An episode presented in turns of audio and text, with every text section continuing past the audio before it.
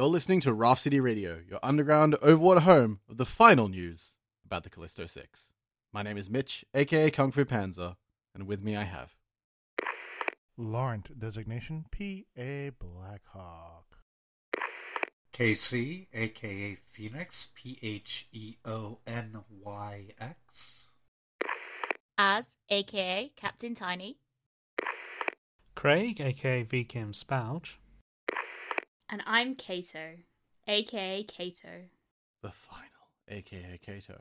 Surprise! I was secretly Cato all along. That was my secret identity, you guys. How could we have known? I'm I sad mean- now. Deeply mysterious. Deeply mysterious, deeply wonderful. I am very much the tuxedo mask of this podcast. The journey was about the Catos we made along the way. Catos are made, Yes, Hmm. in factories. Catos are artificial. Ah, good yes. Yes. Well, technically, everything is made. Like, nothing appears like full form into this universe from somewhere else. Everything is, you know, made. There is a big difference between Catos are born and Catos are made. Well, no, but Catos that are born are also made. They're just made before being born and also after a little bit.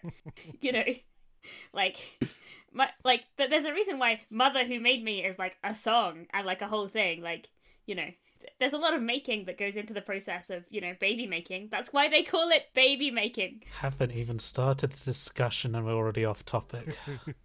I'd also like to point out that song is not called Mother Who Made Me, it's called Mama Who Bore Me, so. Shush, shush, shush. Get Shush. donked. The like the important point is that baby making involves making a baby, and I was a baby, and so therefore I was made. Good. I'll allow it Yeah. for now. So apparently, we're a podcast about Callisto 6. We definitely are a podcast. For at least one more episode, yes. We definitely are a podcast. At least one more. I think we're technically about cricket. I think technically we are about cricket, that's right. Mm. Though theoretically also maybe rugby. Uh, God knows. We'll see. I tried to shove hockey into it. It didn't work. No, No, it, di- it just no. bounced right off. It's Yep. because we keep having arguments about the correct surface on which to play hockey, and of course, everyone knows that what you should do is not play hockey on any surface. You should wear magnetized boots and play on a magnetized board with a magnetized thing, so you don't touch anything. You just hover slightly above the board, and then you know, go around doing hockey stuff. Are we possibly avoiding talking about something to then No, mean no. that it ends? Yeah, if we talk about mag hockey forever, then that's fine. Well, unfortunately, or fortunately, we are talking about Callisto 6. Mm, mm. A whole three season wrap up. And as always, at the top of the episode, what did everyone think? It was okay, I guess. Oh, good, good. Yeah, Oh, Craig. that's that's British for I'm so overwhelmed by emotion I couldn't possibly be drawn to any comment because to to say even one thing that barely touched the surface of how I feel about this show would express such a shameful and deep uh, affection that I absolutely cannot allow that to happen. That is a correct translation. Thank you, Cato. also known as. It was fine. Yeah. I speak English. Yeah. Speak English and British. Yeah. Well, it's it's more English than British. Like I've never really met that many Scottish people who were uh, hesitant to be forthright about what they thought of me. So That's true. you know, it's it's it is actually an English thing for all that we like to pretend that it's a British thing. So I think that it's a very difficult question um, because the act of creating an entire show in an entire new universe and telling that story over whatever you know over 36 episodes over three seasons in an improvised setting and an improvised format is incredible. And having kind of the amount of buy-in and changing the lives of people that watched it and consumed it all of that is such an incredible achievement that i kind of think that it's difficult to be like well, what did you think? And it's like well it changed people's lives. It allowed people to understand themselves in new and fantastic ways to find hope and positivity and to reframe how they thought about the world um it was entirely successful as a work of art in changing people's lives and impacting upon them and that of itself is just such a phenomenal achievement to do that with absolutely no backing to create something whole cloth and go here's this thing and have it impact on people is just so incredible as an achievement so huge that it's kind of hard to go. Well, actually, I thought you know the midsection dragged a bit or whatever sort of critique you might make. Mm, I completely agree. As as an as like a, as an IP as a as a thing end to end, it has such depth, Mm. and it, that's not a common thing you see in live stream role playing or even a lot of traditional media. let, let us drag traditional media once again. Depth is something that is always kind of mentioned. It's so easy to create superficial art, um, and it's so easy to create a story that is too derivative and too sort of reflexive to be anything other than a parody or a satire of a genre. And it's very easy to do things soullessly uh, when you're sort of creating in, in lots of ways, and to make something that just doesn't quite fit together because production is really hard and creating is really hard.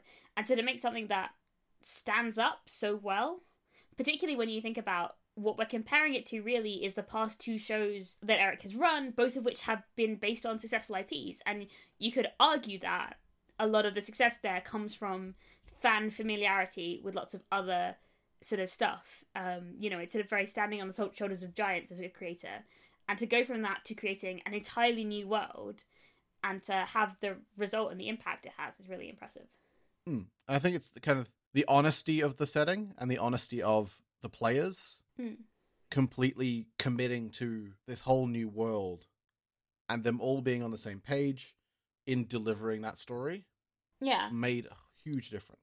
Yeah, absolutely. I think we should like uh I don't know if I've I've not caught myself, but uh, I think we should say like this is something that Eric Campbell and Sam de Leve made together. They worked very hard on the setting. Like there's a lot it's very easy to think of it as Eric's baby because Eric is very much the one who was presenting the story to the players. Um, and even Sam was going on a journey of discovery as Lacey in that way.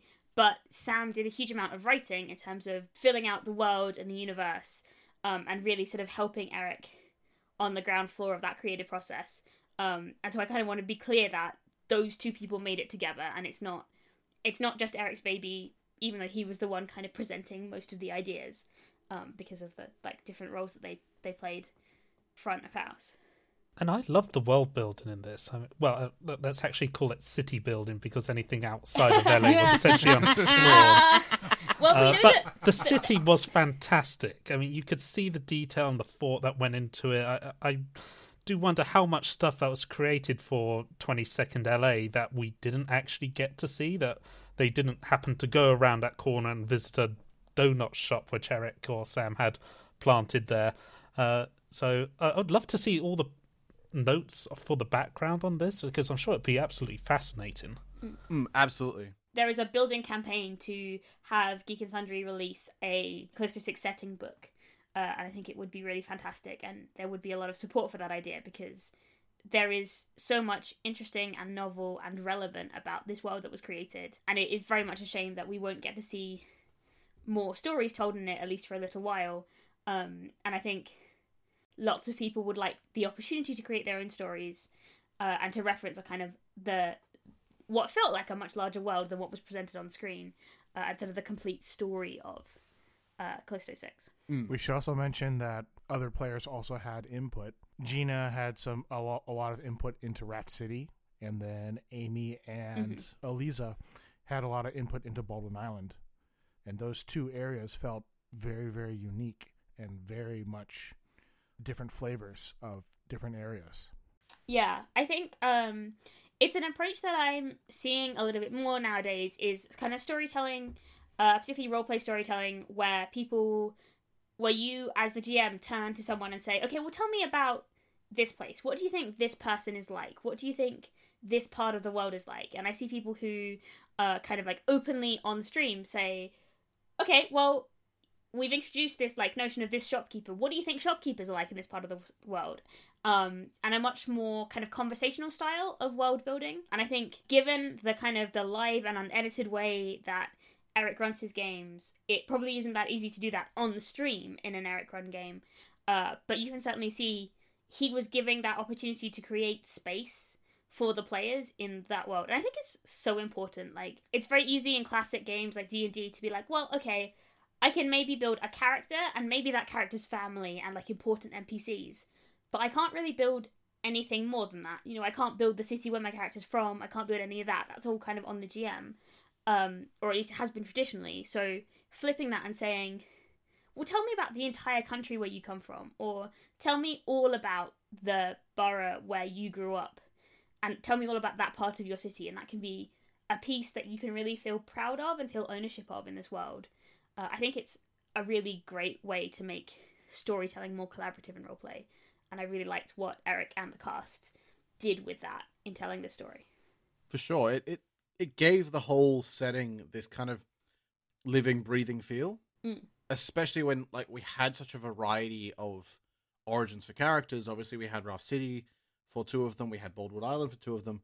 But then we had the the rich corporate area for one, and a kind of middling but slightly lower class one for Hops. I mean, it was it was corporate gone to seed essentially. Wasn't Yeah. it? it's really interesting. And I think I, I think you're you're right there. Like with that kind of, they took ownership of those things, which then connected the players more to the characters and to the world itself. Uh, I think that's why so much of the story took place in Raft City, because uh, Gina and Sam had invested so much of themselves into it. Mm. I think also it's really important and interesting to be able to draw on different backgrounds and different perspectives when you're sort of building a city that is so diverse as kind of future LA should be. So I think um, part of what I really liked is how much control like Eliza seemed to have over Baldwin Island and how much flavor Baldwin Island got. Baldwin, Baldwin Island got. How much flavor Baldwin Island got. Baldwin, Yeah, that can all stay in, I guess. that can Um, absolutely stay in. I'm so excited to hear it. It's, We're it's gonna your cut penguin. around it, but now we can't. Yeah, Oh, we dear. can't. It- I, I- mean, you can I'm cut trying. around everything. I'm trying so hard to get back to how much flavor Baldwin Island got from Eliza, um, because I think like Eric and Sam are both white, obviously, um, and Eliza is going to have a different perspective and have different kind of roots to draw on, and having those authentic perspectives, building parts of your city and parts of your story, and saying, well, okay, here's this experience of people who were immigrants of color, or uh, particularly are people who were black or Latina and like have lived here now for a hundred years and what does that change and what does that do and do they have different relationships with the city than than white people and what does that do and kind of like all of that feeding into good diverse storytelling that is not just one perspective uh, also makes for a really interesting story so I, I wanted to kind of highlight like the necessity of having different perspectives if you're going to create an entire city you want it to feel like it belongs to everyone and it tells everyone's stories or reflects everyone's stories Hmm. And I think because also the the genre that the the game was set in, a cyberpunk come superpunk style, is all about progress and the new and kind of equality being not about what you are but what you can be. And so having that kind of the whole slew of different voices coming from different backgrounds and not only for heroes but also villains having a good idea of what is possible in a cyberpunk game especially and we've touched on this a lot in the previous episodes when cyberpunk historically has been super restrictive mm. and allowing the this game and this setting to break those shackles and really be about an interesting world Mm. and super like super just straight up ableist as well like i think that's yeah yeah for sure I think that's that's a big thing to sort of say that cyberpunk has, uh, in various ways o- over various points in time, been either very good at or very bad at often, um, kind of telling uh, stories about people who uh, are different from the norm in a couple of different ways significantly. And I think, like, it's true, just like any person with any disability can feed into that story and that narrative in a different way and can give it some much needed perspective and kind of go, okay, well, not everyone who, for example, has a prosthetic limb is a monster. Calm down. none of this Uh, more machine than man bullshit None of that. Um, but I think it's also it's particularly true of just kind of how valuable Sam is as a, a resource and a creator because you, I know Sam and I know Sam kind of goes on deep dives and has a lot of uh, sort of medical perspective and has a lot of interesting. Uh, has a lot of interests that go in many different places, but a lot of which are like science. And I think that for a, a cyberpunk world and a future setting, it's very useful to have someone who's gonna go, you know what? I'm going to spend all of today looking at the potential future applications of this particular aspect of science. what does that look like? How could I tell a story with interesting versions of that? And tomorrow it will be a different bit of science and a different set of applications. But let's throw all of those together. So let's, you know, let's really try and predict in interesting ways what health will look like in 100 years and really think about uh, what people are maybe saying the future of tech and health is or just health by itself and really kind of saying okay well what what's an interesting frame for that? Um, and having those interests and having that ability to sort of go on like very long sort of researching uh, trips really enables you to go all right i'm going to tell a story that feels like an accurate future because it's based on projections of science So yeah, so it's super interesting when you've got someone like Sam who's so interested in telling these hard stories about things like disability and identity. So having that level of understanding in the world and that level of commitment to the to that world really showing through in that relationship between Eric and Sam. Mm. I think a lot of them are committed to telling those kinds of stories in different ways. Um, and obviously, they have very different things that are challenging them right now, and those are the sorts of stories they tell in the future. So I think it's it's not just Sam necessarily. Like Sam can bring a lot of very interesting perspectives, like um, about gender and about sort of disability, particularly. But then you look at like how Eliza killed the um the discussion about like what is or isn't good violence as done by an algorithm or a computer. Hmm. Uh, and you can see how Eliza is the person that has the most visceral experience of that in the real world, and why she would be able to bring that in a way that Sam, although a very thoughtful person and a very um, empathetic person, wouldn't have that same connection necessarily with that story. So yeah, I think it it's true of the cast in general that they are willing to engage um, on these kind of big button issues and really sort of take a deep dive and to respect other people when they're taking those as well. So Mm. uh, you can't just tell a story between Eric and Sam, for example. You need the other characters to be on board, and you need the other players to be on board and invested in telling those harder stories um, and really caring about their sort of their fellow castmates. Absolutely. And I think before we get too much more into the story, we should probably do a little bit, have a bit of a discussion on the things that propped up C6 and made it made it happen. Mm. You mean the props? The props, Re- literally the props, but the production crew, Uh huh. Mad props to them. mad props for their props and the backdrops. I'm gonna stop now. All Uh, those special effects. They really stepped it up a level. That's fantastic. from the get go, there was a really great style to the show that was reflected completely in its set and in its music and in its art that all of the production team rallied together to make. Let's not forget the fan art, Absolutely. because there was some fantastic fan art chronicling bits and pieces of the stories that were told that were just absolutely amazing. I'm still seeing bits of art that are taking me back to some of my favorite moments throughout the show. Um, I think like uh, let's kind of take these one by one because I think it's true. Like there was a really clear design concept um, that really fit with the aesthetic of the show from very early on. So like the original logo, um, the art specifically of the six characters uh, that had that kind of almost realistic style, but blended with the cast's actual faces, kind of thing.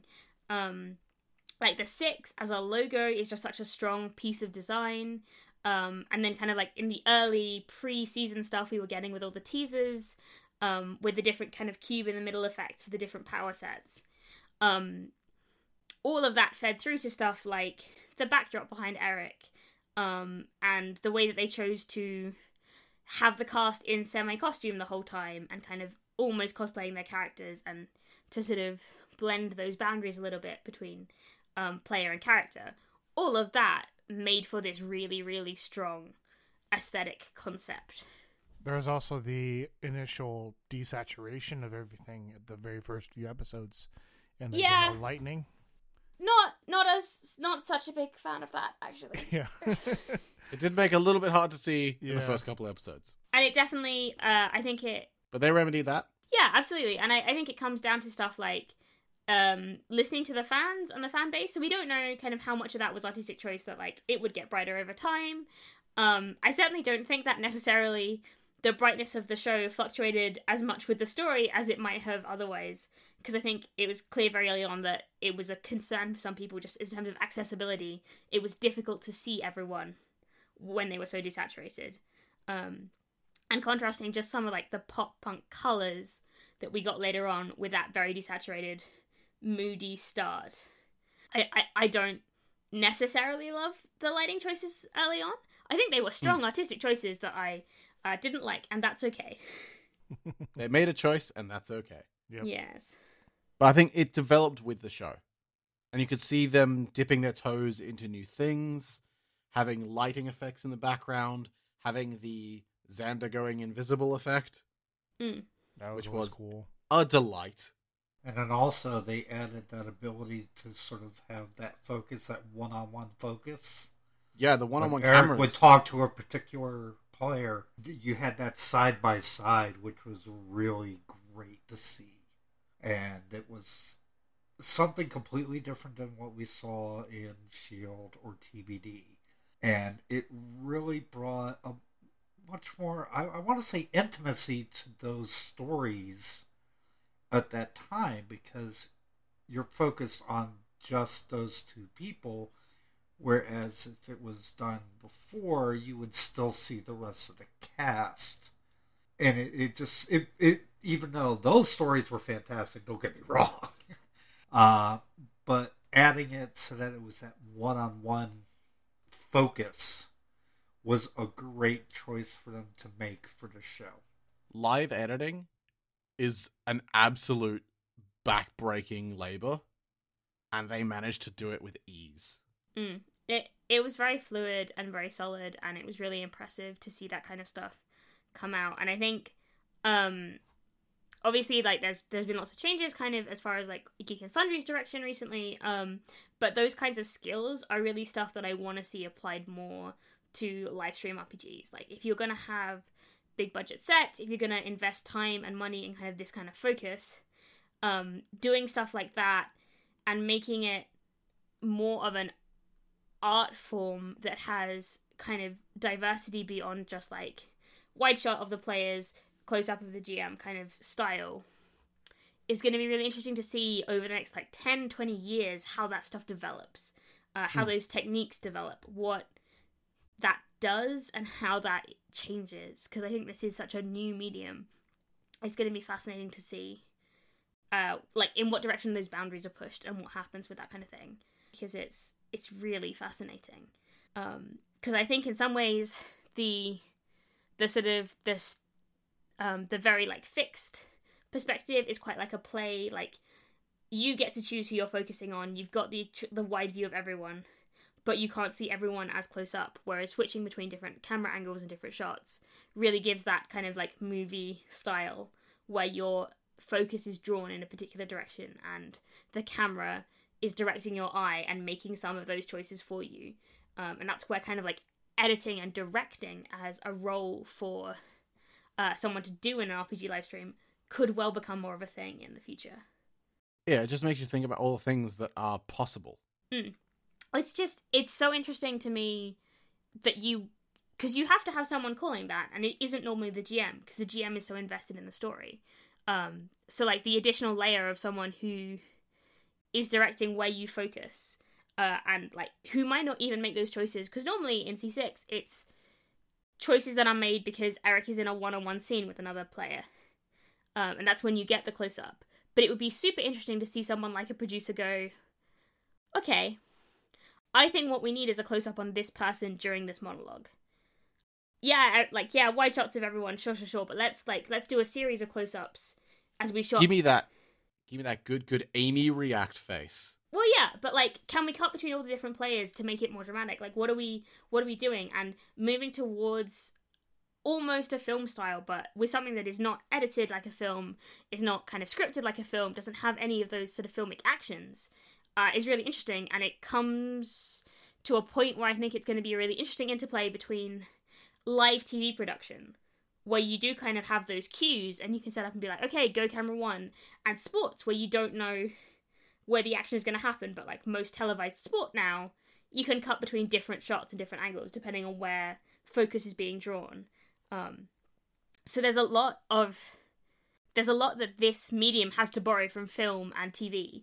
Uh, that it'll be really interesting to see what it does with that stuff.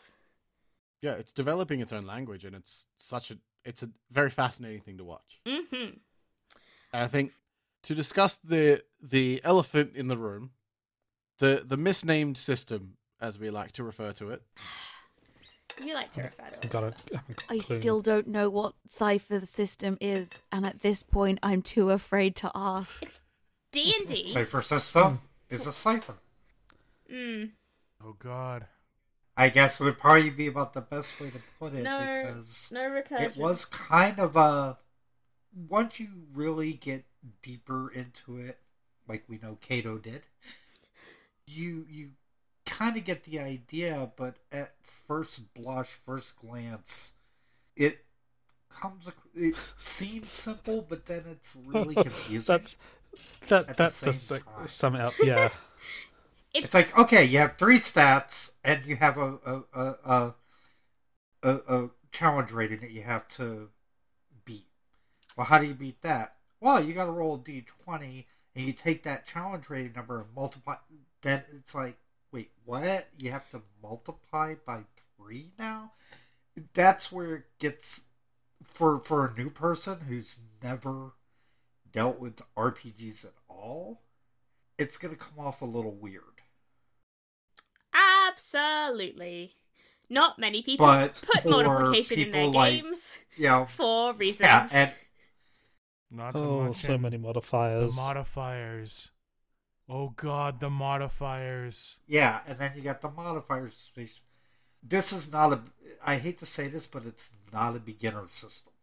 As simple as it seems to come across, it really is not, in my personal opinion, a beginner system. You don't start somebody on Cypher System. In a way, you're actually a little better off starting them off in something like Dungeons and Dragons. I think Dungeons and Dragons, you're better off starting them in Dungeons and Dragons because there is so much in the way of teaching resources out there for D and D. Um, I don't necessarily think that I would agree that it's a good beginner system. It really depends on where you're coming from. So I would, for example, teach someone who is used to battle map um, miniatures games. I would teach them a very different beginner role playing system than I would teach someone who had come entirely from improv. Um, because in improv I would be saying, okay, I understand what you're saying and you want to tell an interesting story, but hear me out. What if there was structure and a way in which we decided what was going to happen that wasn't just you said something and I yes anded it forever? Um, what if I could say no sometimes and the universe would back me up? Uh, whereas like for a, for someone who's coming from like a dice game that's miniatures based, I would be thinking much more along the lines of, okay, you know how normally we show monsters blowing up robots and whatever? Um, what if we did that, but we also talked about how much our pilots wanted to kiss? Um, Oh could we, could we do that for five minutes? Um, like dramatically while this while, while we're killing this monster slash robot? Like so you have you have different different people approaching role playing as a hobby, uh, and, that's not even getting into stuff like LARP as well. Will have different core assumptions. Um, and the important thing to remember is like it's its own thing. It's never gonna be it's it's never to be what those people expect of it as first and it's got such a lot of potential to be different um i i think it is a very interesting system i think it is probably a very good system it is not a system that i personally like um it doesn't cater to my particular whims as a role player i don't think it i think in some ways the key question from the point of view of uh whether or not it's a good system is was it always clear what the stakes were for every role? So, as an audience, could we watching know what the sort of the difficulty of a role was? Could we get a sense of how difficult the thing they were trying to do was?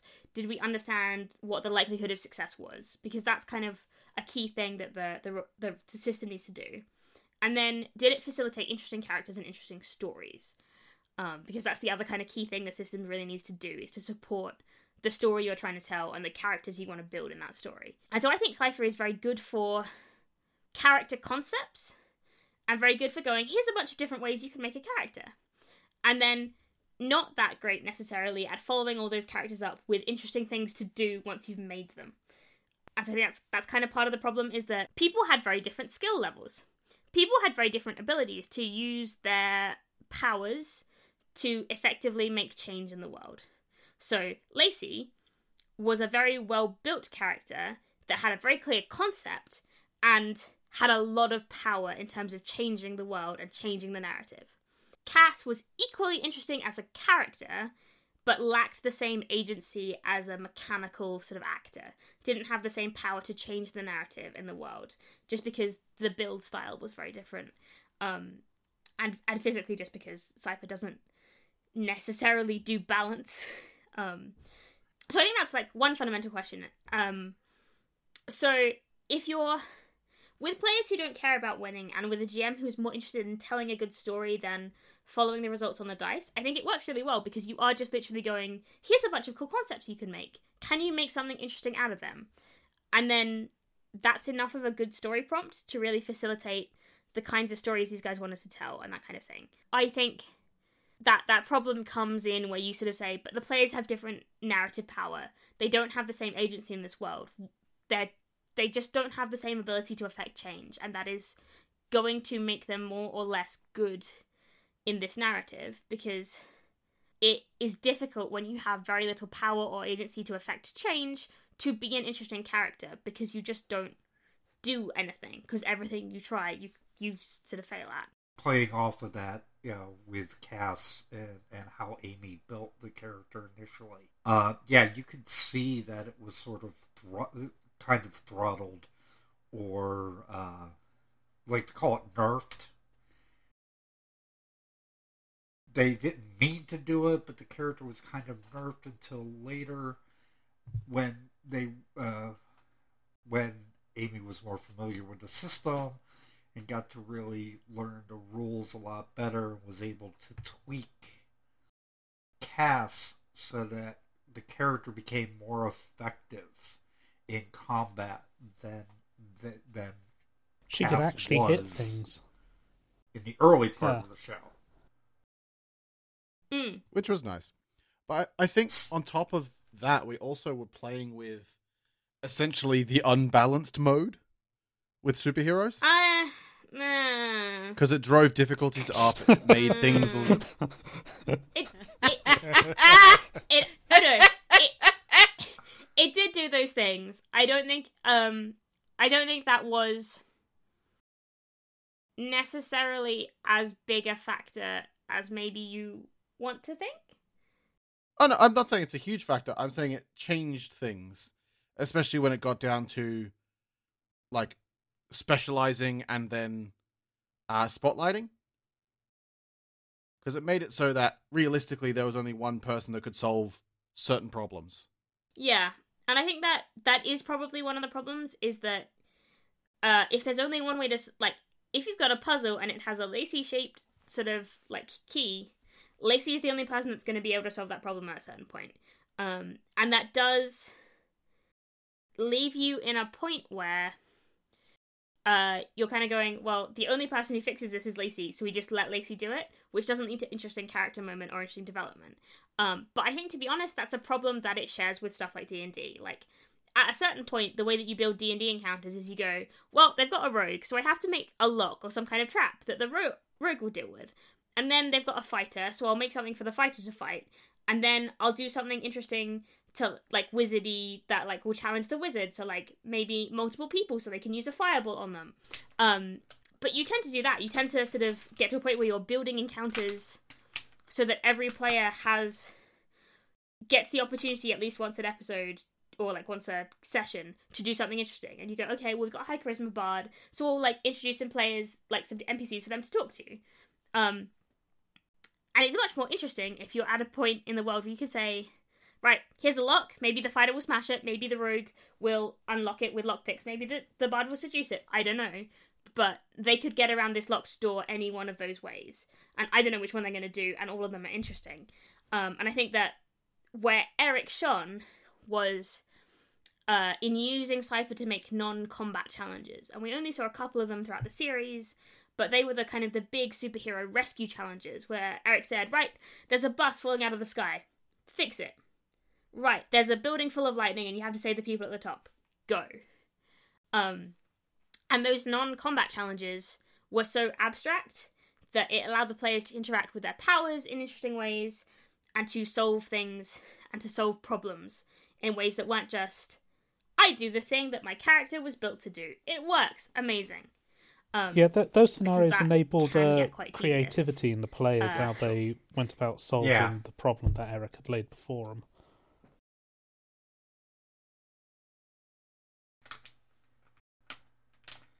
hmm. Yeah, some of the better tense moments for me, like like you were saying, didn't come from the combats per se, but it was, hey, we got to stop this train's going out of control, or there's all these people on the tower that need to be saved. That was more it to me, more tense and more gripping than the combat itself. While there was some tense moments during the combat, I didn't. I felt more worried about those other situations, about what could happen, than I was during the combat situations. I think that's totally fair, and I, I think that brings us nicely to the second point I wanted to make about kind of uh, how I'm judging systems for stream and how I'm judging Cypher as kind of like how good it was as a system for them to play in. Um, and that is how clear are the stakes at any given time to the audience. Um, and also, I suppose, how clear are the stakes at any given time to the players? Um, so I think fundamentally, like Cypher is not a system that everyone knows as well as D and D, um, and really, if you are going to run combat in a system, part of what you need is for it to be obvious to everyone what the the potential kind of fallout from every failed roll is and what you're worried about happening. Um, and so, like in most of D and D, when you have a combat, the the rolls you're worried about are oh you failed an attack that means you don't hit the thing, or oh you failed a save that means you get negative effects from the result of the save. And really, there's only those two checks, and so those are the only two consequences that can happen as a result of a roll. Um, Cypher has defense and attack checks, but it also has this thing where the target number is obscured by the complicated maths of uh, take the difficulty, multiply it by three. That's the number you need to get on the dice. However, go back to the difficulty number. Now subtract all of your different modifiers. Now that's the, the roll on the dice. Are you still keeping up? Do you still remember how to multiply by three? Um, Have you thought about your situational modifiers? yeah, exactly. Maybe you get a plus one because of some reason. Um, What about enable others? yeah. Wh- What about your assets? Yeah, it's frustrating, and I, and I think No, like it's It reminds me of Pathfinder, in which in in that there's way too much math. Please don't do this to me. I am but a simple gay. Yeah, I I understand where you're coming from. That's obviously not how I feel about Pathfinder. Um But Uh, Cato, you are in fact you you can do math. yes. Like it it doesn't pose a problem for you. I I but math takes up time that we could be better could be better spent doing other stuff on the stream. Um this is true. and I uh Which is why Pathfinder makes a terrible stream game. yeah, yeah, look. Look. That that would take We're far not going too to have long. a discussion about Pathfinder. Um as much as Cato would like that. uh so the, the the- key thing is that you what you want is quick resolution so that you can move on to the next decision in the stream because you've got limited amount of time to tell your story. It doesn't matter if you're playing pathfinder at home with people who like pathfinder and are your friends. Um it doesn't matter if you go away and look up a rule for an hour because your friends will like have a couple of drinks chat about like sport and stuff but you can't do that when there's a stream going on. So you you need to have clearer rules that are more immediately to hand and more familiar um, and that kind of means you need to have a pared down combat system that doesn't have as much complexity to it, which is obviously a tragic, tragic loss um, to me. Uh, personally. Cato on the chaise lounge. But I think, um, I, I fundamentally think that most of uh, an RPG stream is about narrative. It's about telling an improvised story in a fun and exciting way, uh, and occasionally rolling a die to see whether or not the thing you're trying to do works, because that gives some randomness to the story and allows you to be pleasantly surprised by what happens next. Combat in RPG systems is like sport. the like it, it is because the the way that Would you say it's like cricket? no no no no it should be like uh, a football game uh it should be uh really obvious to everyone what the objective is and really obvious to everyone who is winning at any given moment. Um or you know at least you should be able to tell whether or not the thing that is currently happening is good or bad. Um like when you watch sport you know like oh the soccer player is about to kick the soccer ball towards the soccer goal. I want to know whether or not they get it in. If they get it in that's good for their team. If they don't that's bad for their team. Um oh this person has tripped over this other person. That's a penalty. That's bad and it works because everyone knows what the rules to soccer are. Sorry. Everyone who likes soccer and is going to watch a soccer game knows what the rules to soccer are. And things like the offside rule, which nobody understands, um, make soccer, soccer less good and kind of more frustrating because nobody understands what happens when offside happens. Um, equally, in cricket, when, for example, you win a game of cricket by reference to an obscure set of rules that nobody has read for hundreds of years, and that Oh, wins you the World bad. Series, um, that's bad because none of the people watching it understand how you won.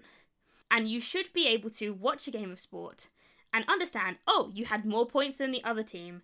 That means you win. You want to have really clear stakes in combat in the same way that you do in sport.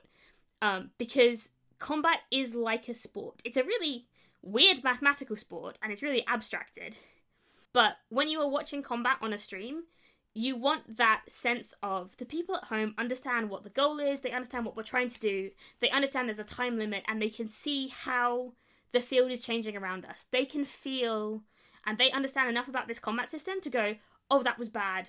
Oh, okay, the, the tide is turning. Oh, it's really tense. Because if you don't understand how the combat system works, you're not going to have that tension. If you don't understand how the combat system works and you can't see how close the team are to winning or how bad things are going or that the tide has turned and suddenly it looks like the other team are coming back um you're not going to feel that tension. So you need a nice clear rule structure that is accessible to people. And no it's not going to be as accessible as sport because um most people grow up grow up watching or playing sports and they have those rules more immediately to hand. But you want to have something like that. You want to have something that's accessible where the rules are clear where the stakes are clear and you can really as an audience you really understand what's happening and that you don't feel just like uh they're rolling and there's a bunch of numbers and now someone's dead and how did that happen? Um and you particularly don't want the players to feel like that um because the players should never be confused about why someone has died ever Or how close someone is to death. yeah yeah i Oh boy. yeah. Um, but that's the thing. Like, I don't think Cypher's combat system is fundamentally built to be that simple experience. I don't think any combat system is really. D and D gets away with it, and you get stuff like really tense critical role battles where people watching at home who really are into critical role can follow the ebb and flow of a critical role battle because they understand how all the rules work, and that enables them to watch it like a sport. Hmm. You're not necessarily ever going to get that with something like D uh, with something that isn't D and D because D and D is just more familiar to more people, as it has a higher chance of having that recognizability and pushing towards that sport level. Um, but it's really disappointing to me that after kind of three seasons of Cypher, even I couldn't really tell who was winning or how close the guys were to winning in that final battle. Mm. Like, you knew that there were some objectives, like Anton has to come back and we have to do something to stop this portal. But at no point during that final combat, I never felt like at any particular point during that combat, when a player rolled and they su- succeeded or failed, I knew whether that brought them closer tangibly or pushed them further away. I never got the sense that I knew how far through the game we were. I never was like, "Oh, that's a goal," or "Oh, that's an own goal. That's ter- terrible." I I didn't have that understanding, and I and I understand how the Cypher combat system works, um, but it still wasn't clear enough for me to get that sense of stakes and to get um, that sense of tension in the way that I can from even a soccer game, and I don't understand the rules of soccer. Um, Not nearly, apparently. so yeah, I think there's. I don't know if there is a game that does that, and I think it's possibly unfair for me to be like, well, Cypher doesn't do this thing that I don't think any RPG on the market does. Um, but it is still something to consider with streaming that maybe if we can't make combat that tense, familiar, a comfortable sport like experience that we kind of need it to be in order to really get that tension shared between cast, players, and audience.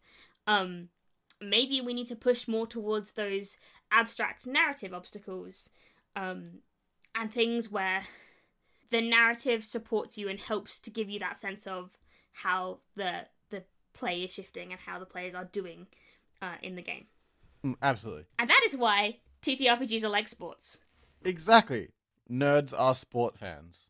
There are a couple of people in this world who I really need to like go to and be like, I hear that you understand how American football works, and that you think it is like a thing that has maths in it. Please explain it to me because I would really like to know because it might help solve RPGs. American football, not really, but MLB, like baseball, oh yeah, there's a ton of statistics in there. Yeah, but it's not Oh, yeah. it's not really statistics though. It's the like it's the combination of um strategy with uh randomness that I think comes from American football. Uh and we want to like like yeah, cricket is a really good comparison. It's just that cricket is complicated and um Boring. no Cricket is complicated no, and no, no, no, no. Cricket is complicated and silly. So is most RPG combat. The important thing is that both cricket and RPG combat don't work very well as a streamable 20 minute period of excitement, which is what they need to be in order to be effectively utilized as part of live TTRPG experiences. Absolutely. So outside of the delicious crunchy corner, we th- things actually happened. Quite quite a few of them actually. Three whole goddamn seasons of them. And we went pretty much everywhere in space and time at the same time. We did. If everywhere means basically LA and a bit on the moon. Yeah, we Yeah. That's everywhere to a lot of people, Craig. LA's big, very very big. True. but pseudo Russia exists. We know that. Pseudo Russia, and wasn't it Sweden? I think it was Sweden. They yeah. mentioned Sweden like one brackets one time. Mm-hmm. but we started very small in a kind of classic cyberpunk setting that It's a riot. at a riot. well, no, Or protest. At a protest. that at a became a riot. Yes, of course. Woo! The best kind of protests. Depends. Mm, yeah, riots are s- signs of fundamental societal breakdown that are genuinely best avoided if your society has not actually broken down because they like they hurt people.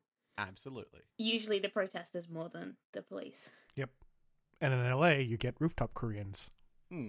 Yeah, I mean, like they're a valid form of social protest and they certainly have their place, but ideally you want parties to come to the table before they become necessary as a bargaining tool. Yeah. I feel dreadfully English. What's that thing you just said? And Rooftop what- Koreans. They're Koreans that? on rooftops. Rooftops. Okay. Yes, Koreans on rooftops with ARs Oh, defending their shops because the Right, police would not enter that area during the LA riots. AR meaning assault rifle. Yes. I was like, I took- I how are they using assault. augmented reality?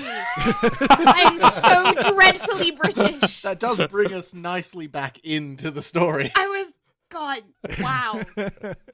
Okay, I'll just leave now. I will see myself out. and then we we go from this three distinct groups of two, not knowing each other in the slightest, to destroying a ancient space time god. That's a pretty neat escalation right there. I'm I'm I'm chill with that. Thirty six episodes. So what I really liked about the story and the way the kind of story arc developed is it was quite classic in the it starts very small. It starts with mm, like the measures the vote and the protests and all of that and it gets bigger and bigger and we start so so small and we end up with the, the last the literal last scene is Oya in space talking about folding dimensions with an alien that looks like her grandma. And I don't think we could have exponentially grown any further. And I just, I, I like the way that, but it also felt very natural. Hmm, for sure.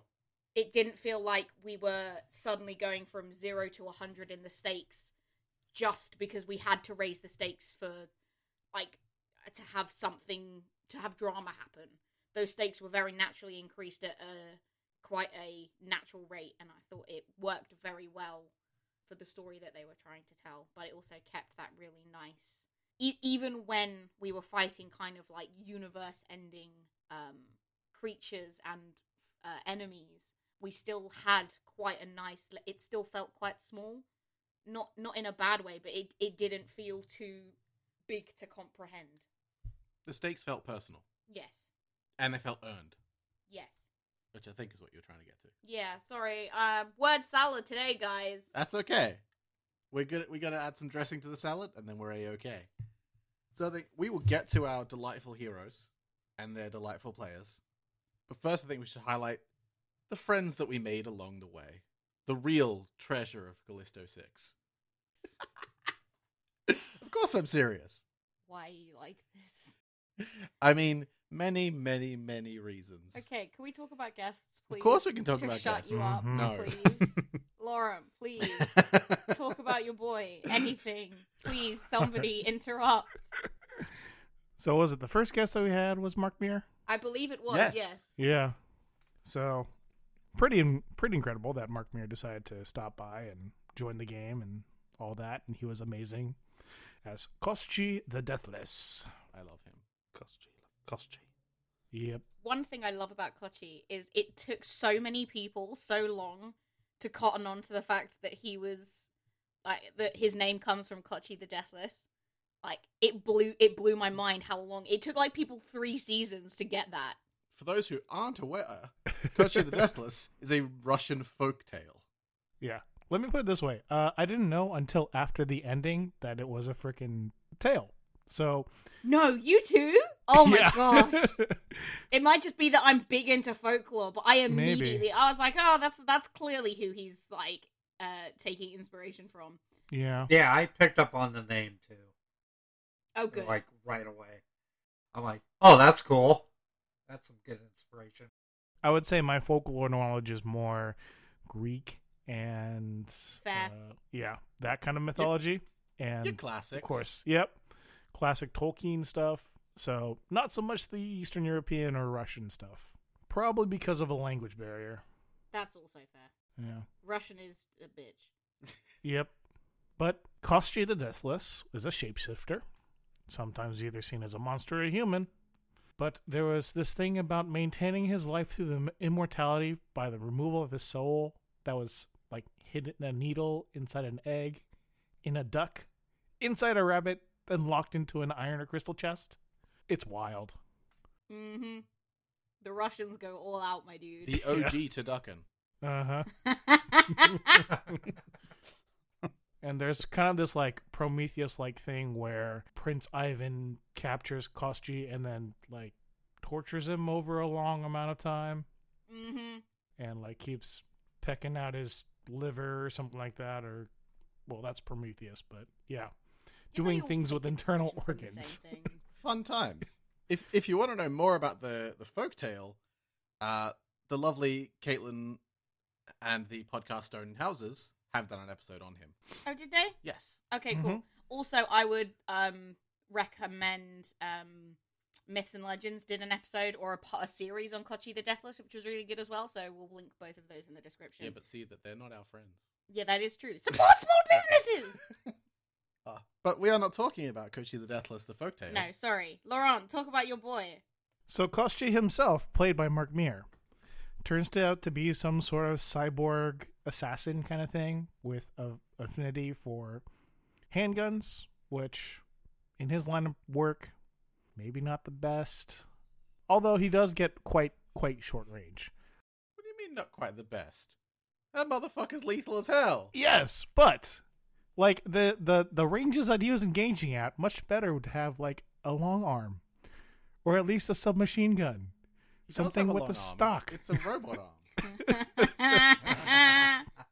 Yeah. and that's where like the only I would say the only way that he would be as accurate as he is with those those pistols would be because he has a robot arm. But yeah, so the little bit that we see as far as um, more conventional weapons since we've been so super hero based uh, and he keeps coming back uh, in the form of Eric narrating him. But it's been it's a very very interesting character. He because Mark Meer kind of put this interesting aloofness with a little kind of chewy center that um, you can see that even though he's supposed to be this merchant of death, I mean he gets along with Anton and is willing to be buddy buddy. Gets along with Anton.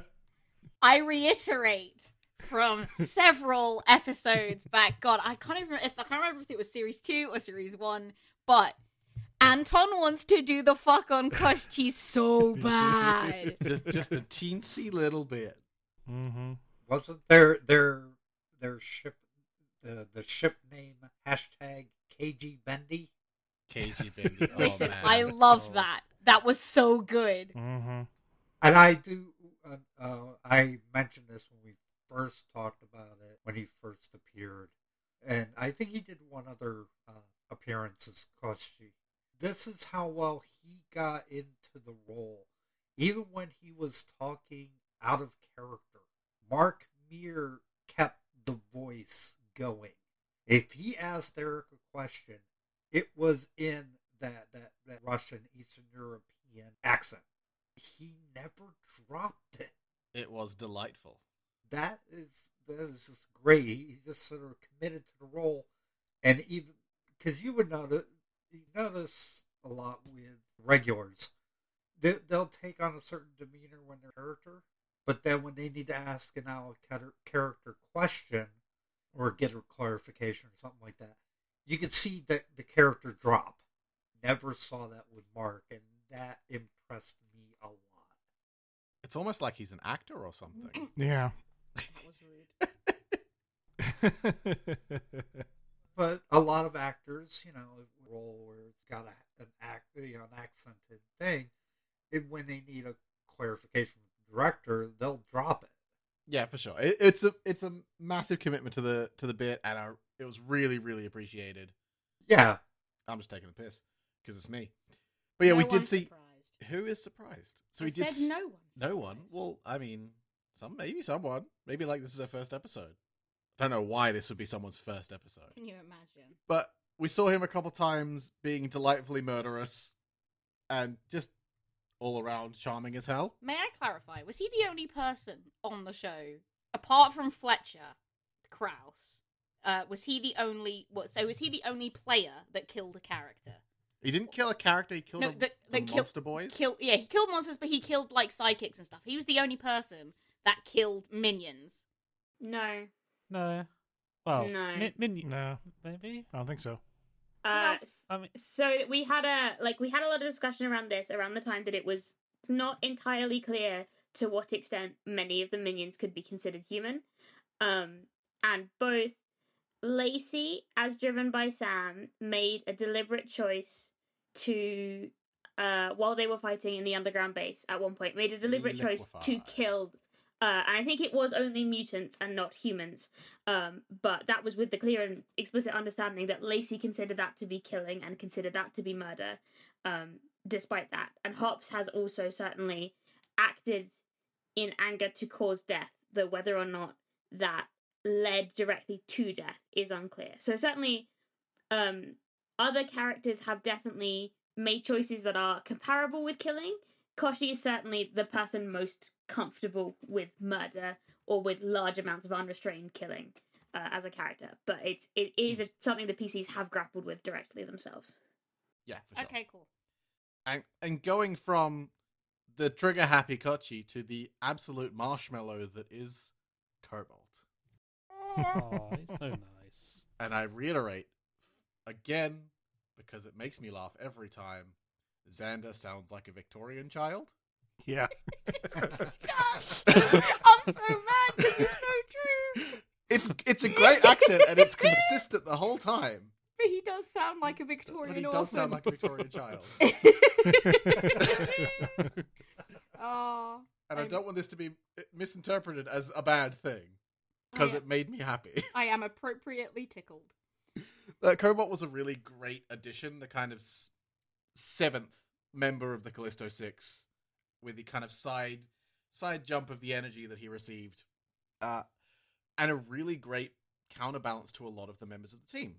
So obviously we had the connections with Luma, with the graffiti and street art vibes, and also kind of a little bit more connection with the others, mostly from a perspective of fuck the corpse, with his relation to Old Man Kylan.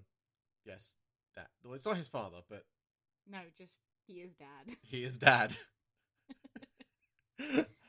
uh, Xander complements this crew so well. You can always see him kind of watching and making the perfect choices at the perfect times. And it's kind of even way back in Shield Tomorrow days with Tristan. I want Xander to stay for a long time with this group. And obviously he's got great history and chemistry with Bonnie. And whenever they're both both of their characters are together, it's just hilarious and great fun. But I want to see more out of all of those relationships as they grow and we foster some beautiful RPG moments. Also, I'm so jealous. Phasing is like the coolest power. That's fair. Like, you can do so much cool shit with that. They moved a spaceship through a building. Yeah, they, they did do that. Buck wild. Ah.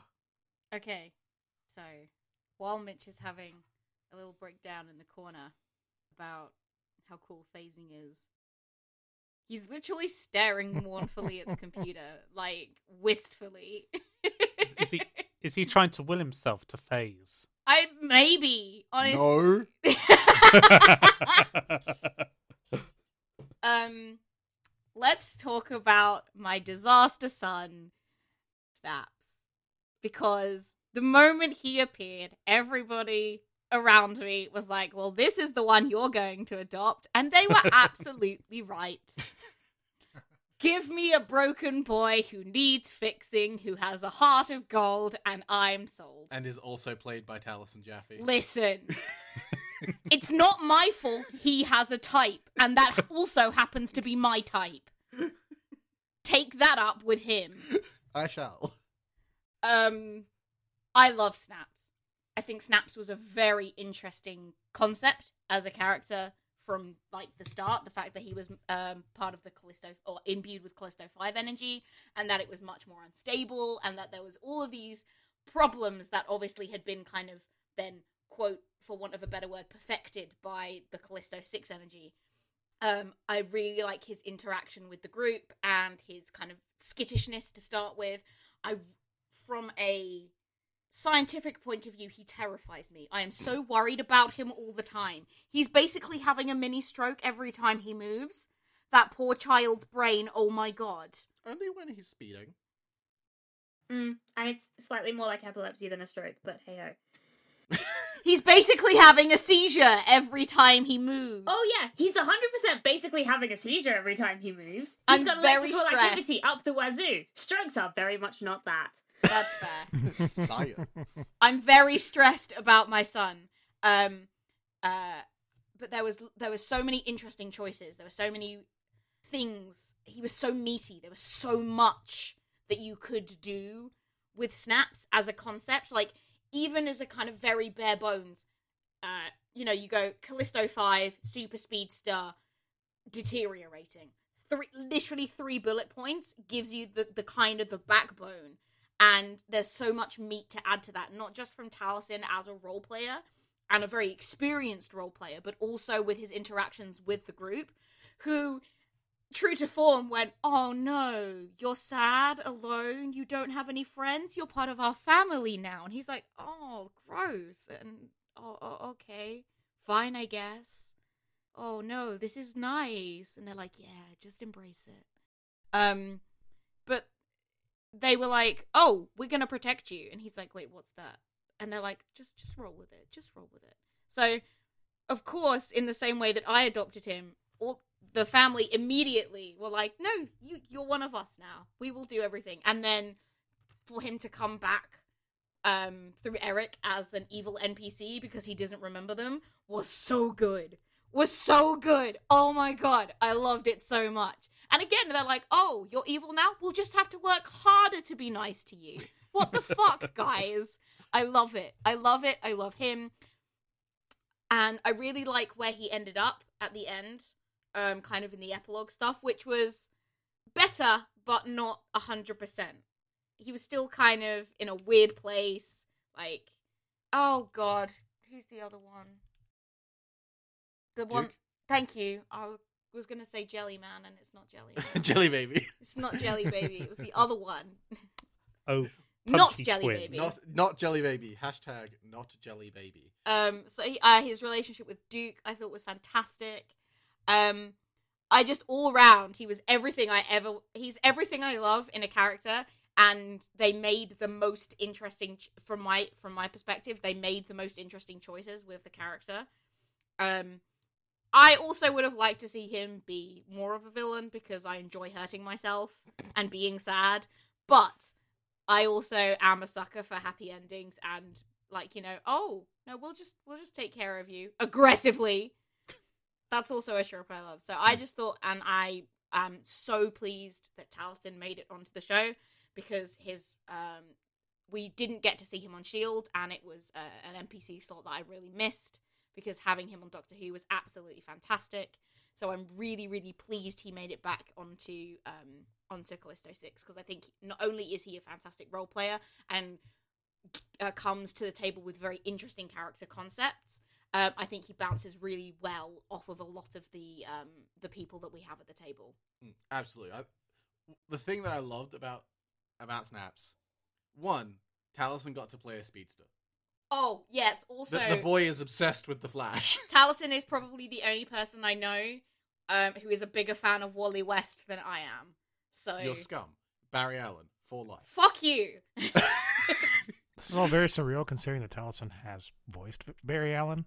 Yeah, Yeah, I know. That's the, I hearing him talk about how excited he was to play the Flash was incredible, and I love it so much. But I think the one thing I want to highlight here is how well Eric captured the essence of Snaps. Yes.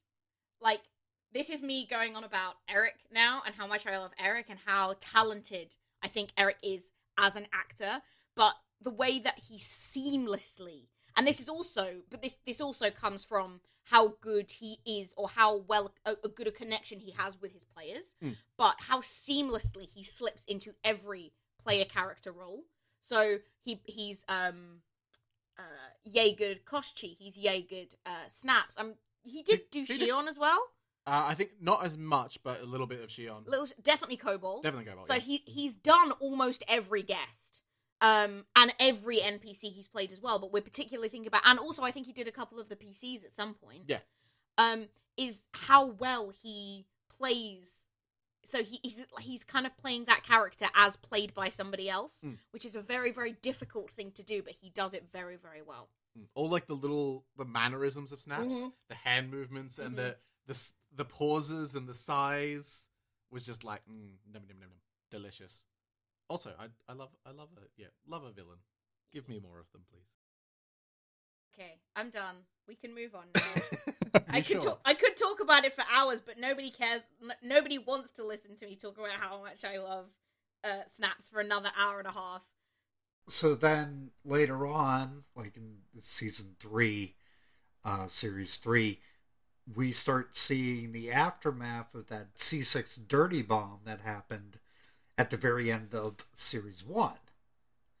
We finally get to meet one of the first people who are really affected by that in Shion, played wonderfully by Aki.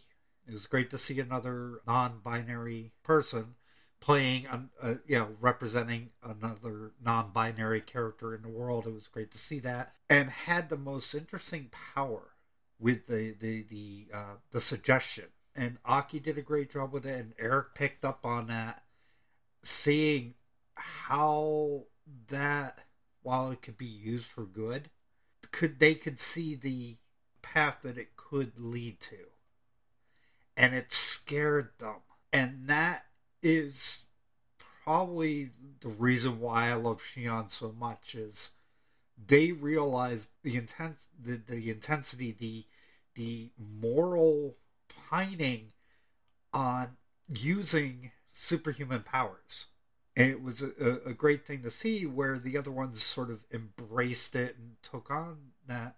Shion decided I don't want to use this.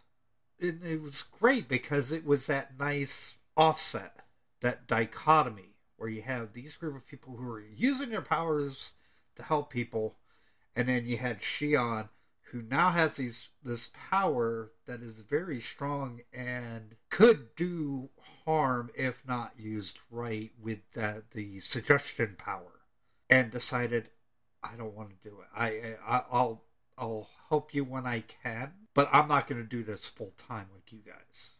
All right, yeah, it was so, so good. Basically, it's it, they pulled away from being like a core of that inner orbit. They became an outer orbit by choice, and that I loved about that. I think Eric was the one who was playing Shion when that decision came about, but I'm sure that he had talks with Aki on how they would react. Mm, Absolutely. The other thing is that Shion is one of the few people who is a fully formed, fully functioning adult in this kind of thing. The only Yes. one with Those- their shit Those are together. very rare. Yes, they adulted very well. also, yeah, also has a good sense to go. "W- w- Wait a minute, things are kind of screwed up. Have you had any time to rest? Did you, do, have, have you slept? Have you eaten? yeah. Does coffee count as food? No! it was really nice to see uh, a fully functioning adult come in and immediately go, "Oh, you need a mum in this gr- friend group? Okay, cool. That's me now, I guess." Um, but yeah, I really, I, I agree with Casey that I really like the idea of somebody discovering they have powers, realizing the implications of those powers, and then choosing not to use them. I think that was a really interesting character choice, and I was pleased that we got to explore that in a. Obviously, it was quite a small capacity because of um, Shion being a guest, and I don't, it's a difficult concept to play with as a full time player character on a show that's fundamentally about using your superpowers. But yeah, I think it's a really interesting concept, and I'm glad we got to explore it. I can feel Cato being upset in the corner. About what? More powerless characters. Yes. No, I think there's a there's a real difference between having power and choosing not to use it. Uh, and I think people who have played role playing games with me will be sympathetic to the idea that I fundamentally like being powerless and having no power. Uh, and will, when given things that make me more powerful and give me more narrative choice, go, yeah, but my character is not going to use this, so. I've Joke's given you magic you. items. It's fine. Hey, has has Halwyn actually activated the the the pocket yet? No, not at all. No. Oh, No. Like- that's a sidetrack. It, Sorry, it, I was just curious for a second. it like if if it were possible for Halwyn not to have the pocket without it actually fundamentally ba- breaking the game and the story, Halwyn would not have the pocket anymore. Bless, bless that poor boy. But we're not talking about No. that. Sorry, I was just curious. Uh, We're talking about guest characters. All right, yeah. So guest characters and the effects of the dirty bomb from season one. We then got to meet another person who was affected by that C6 dirty bomb. One we've been seeing week after week in little video bits at the beginning of the episodes. Hakeem Sophia, played by Markia McCarty. it's a quite interesting introduction because all the other guests kind of uh, please come into the studio sit down have a chat no we've been seeing uh markia up there at the beginning of every episode for at least what since beginning of season two was it Yeah. Yeah. Yeah so it's quite interesting and especially because it's also sort of fourth wall breaking because there's no way a news reporter could be covering that stuff in reality but um yeah it's uh it's nice little recaps and then we get to meet sophia for real and she's on the run because now she's got superpowers really really scary superpowers which drain the life force from people. It's Scary as an objective statement there. terrifying is uh, uh, other word I would use. Uh, horrifying. Um, In many ways, Hakeem Sophia was a very lich, yes, yes. but could reverse Which it. would have been a really cool superhero or villain name if they were doing superhero and villain names, which they weren't. So That's Mitch's pet peeve right there. yeah, but But as opposed to liches, King Sophia could do the opposite and actually imbue life into someone. It was such an interesting choice of power. Yes, it was. I, I, I was impressed with that. And I, I'd like, I especially like the little um, scene where had with Eric just exploring a few different possibilities of uh, different timelines where which uh, Sophia could have gone down. One where she got trapped by a squad of bad guys, I guess, and did drain their all their life force from them, and decided to go down a bit more villainous route, which would have been quite interesting to do. Uh, but no, she, she she was also another one of the perhaps more um had their shit together adults in the uh, room along along with Shion, uh, which was which was nice, a, a nice uh, change of pace there. This is the representation we want in our games. Functional adults. With jobs and financial stability. Oh, that's the good fantasy right there. yeah.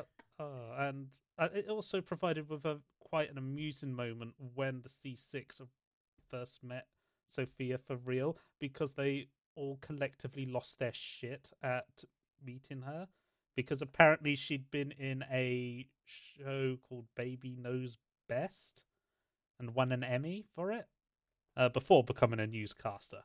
And they apparently were all fans of that and a band and a as well. rock yeah. singer too. So yeah, they were. Um, there was a lot of arm flapping going on in that episode when they when they met her.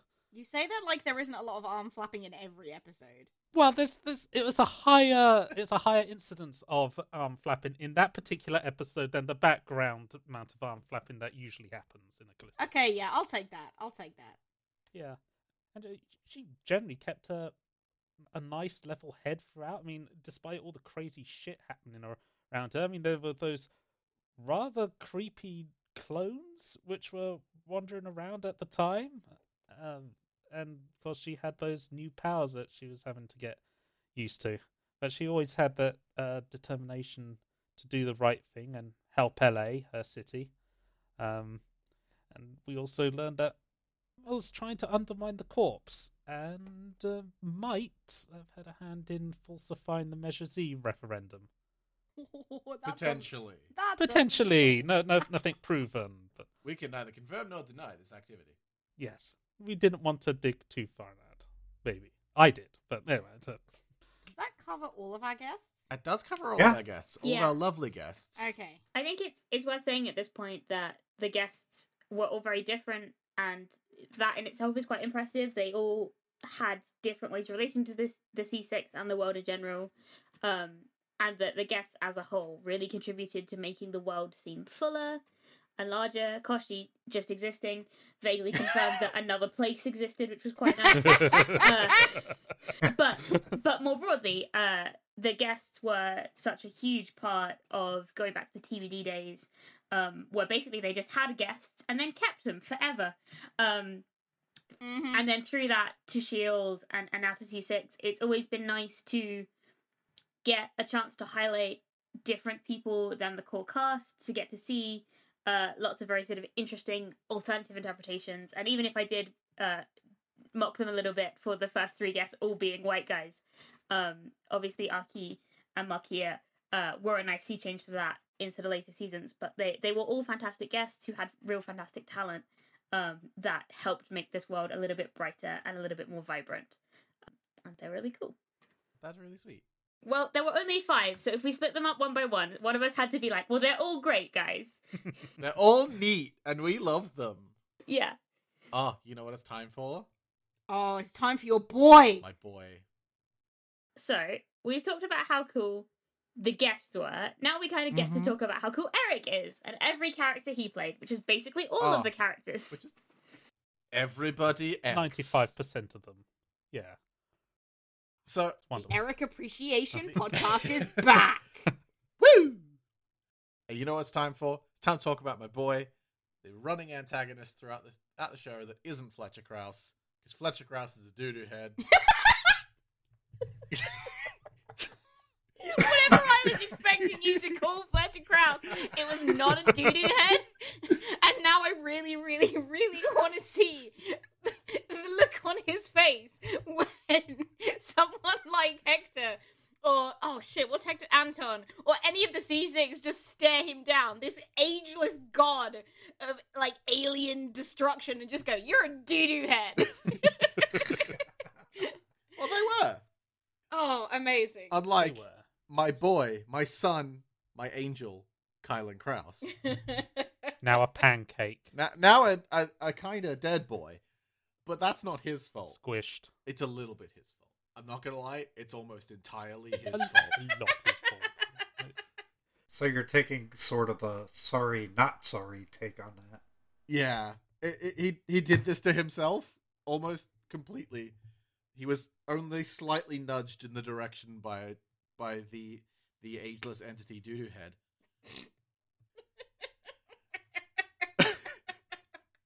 But he looked He good did look while great, doing except for that one suit. yeah, but that's how we knew it wasn't him because he was yeah, dressed in a really garbage outfit. He was not snappy, or- nor was he stylish. So, like the Lex Luthor trope, that kind of intelligent, suave, charismatic businessman villain, is one of my favorites because you can do a lot with it. And Eric played in that space in such an interesting way of still hitting those familiar notes, but then the the clone aspect came in and started undermining ever all of those things that we thought we knew, which kind of the clones in general just like was like, oh, you know, you you you think you figured this show out? Guess what? No, everyone is a changeling. I can't believe Eric, literally everyone is a changeling to us in a different universe. Uh, it was right there and we were so blind. That bastard. won't make that mistake a second time. Yes, everyone's a changeling in every show forever. Yes. I, I was a little sad that he got superpowered because I did enjoy the depowered villain using words and money and business acumen. And being just- man. A general white man abusing power. It was really great to see that get comeuppance. But alas, the doo doo head took control. Tears. Tears for days. My son. The one thing I really want to highlight with Eric, the way that Eric played Kylan, was the voice. It was just, just delightful enough with that undertone of just disgustingly slimy. Where you're like, I could hold a conversation with him, but I would really need to take like four showers afterwards. and even then, I'd still feel dirty. Yeah, he he did manage to balance the right amount of charm, confidence, and douchebaggery in that voice. it was perfect. Ah, I, I miss him already. It's really interesting because he is not my favorite villain. Uh, I think I found him frustrating for quite a lot of C6, and I know, uh, like, I come on these podcasts and I criticize villains for being bad, uh, which is their entire point. But I do have Mania where I quite like a suave, uh, talkative, smooth villain. But I, I found Kylan, I think, ultimately much more frustrating than I found him interesting. And I think possibly that's because he was so much a villain that was part of the scenery. Like the setup of corporate LA and the kind of the whole world um, was built around Kylan um, as kind of a figurehead for that. And so he didn't really add much sort of dimension or depth or much additional discussion for me apart from corporations are bad and having a single white guy being in control of everything is also bad. Surprise. Um so i was much more into villains like jerome um who added the depth of kind of no horrific science experiments and twisted found family tropes um and just straight up poisoning people. And i found uh, Just yeah. straight up fucking shanking a dude. And more time and money than sense. Yeah, yeah, and and the evils of repeated PhDs. Surely the worst crime. At eight eight thousand PhDs. Just do a postdoc. You you you dumb person. Uh, Maybe maybe postdocs were illegal. I don't think they are. I think he's just so antisocial that no one would give him a postdoc job. He's just a bit of a dick, wasn't he? Yeah, I think that's that's one of those sort of really interesting things. But he added more depth and more discussion uh, to the world to me than Kylan, who was very much just the whole setting villain. Um, and I think possibly part of the way I feel about Kylan it factors into that the fact that he kind of got subsumed by Fletcher. Yeah. and like still to this day, it's impossible to say when he was and wasn't acting independent of Fletcher. Um, and although he may not have ever been a nice person, he did with his last moments essentially try and save the world. Um, and so we really read like we can't comment on Kylan as an underlying character at all, so much as just being a lot more kind of metaphysical in lots of ways. Whereas Jerome Blair is a tangible human uh, villain who has basically none of the excuses. And a really punchable face. Yeah, sure, but they both have punchable faces. Um, the That's point, the point is more that where Kylan is a villain, where basically no one in the history of humanity has been possessed by an interdimensional alien, uh, making clones of them and forcing them to take over the world. But that's Kylan's origin story. That's why he became a villain. He became a villain because he was a clone, grown to be evil, and grown to be a body, a host, a servant for a big extra dimensional entity. Jerome Blair was a scientist who liked doing bad and unethical science and worked his way through corporate LA until he could get paid to do that, like for large amounts of money with basically no ethical oversight. And Jerome Blair is a much more plausible villain in that regard. Yes, okay, he, he probably won't ever be given access to a magical energy that allows him to create people with superpowers, but doing experiments on people unethically, taking bodies without the consent of the people, uh, of either the, the, the people who died or their families. Those are things that happen in real life. Genetic experiments where you alter someone's DNA without the consent of the person involved or without considering the ethical ramifications if it affects gametes and can be passed on to the next generation. Those are things Jerome has done, all of which are tangible, real, present evil in a way that, yes, corporations exist and are bad, but interdimensional entities, as far as I know, don't and aren't. As far as we're aware, no. Yeah, I mean, you know, I can't ever be sure, sure. Um, but like, Jerome has a lot more kind of immediacy for me as a villain because I think, um, even though very definitely the sort of pantomime level of villain that Kylan is exists in the world, Kylan's origin story and the way that he got to that point will not be the same as those people in this world in this reality. Um, and so he lacks that element of huma- humanity that makes Jerome such a shining villain for me. Mm, and I think we, we kind of, to touch on that a little bit more, saw that in Tales, where it was this kind of very hard to comprehend villain whose motivations were never really solid. Yeah. Which is kind of why he was a little bit underwhelming for me, because we can't talk glowingly about everything in this show. We do need to be critics. I mean, we really don't. Uh, we're not paid to do this. Uh, we're a fan podcast. We can be unequivocally nice if we want. If we want. But also, I'm a bastard, so I be. So rather than talking about the people we don't like, because of their villainy, not because of the characters, we do love all those characters. They have flaws, but we love them. Mm. Let's talk about the loveliest, like, the loveliest helper to the C6, who basically keeps them functioning. I- I'm not sure there would be a C6 without Dr. Patel. It's complicated. well, tech, yes and no. Super complicated. Uh, Oh, the, I, I just remembered that there was the time loop. Yes. I just remembered that. Oh yeah. It's complicated. Oh, it's messy. Dr. Patel, the smartest person in the universe. And potentially the multiverse, but we cannot confirm that. Yes. The the very humanizing perspective that Dr. Patel gave in these times of superhuman crises was so refreshing.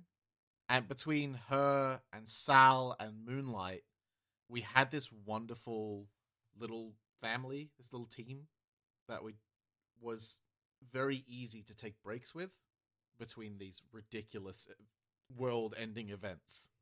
I think as well what I've written for the most part we uh our PCs had pretty decent relationships with their their families um and the the conflict that arose wasn't really due to the superpoweredness or the secrecy.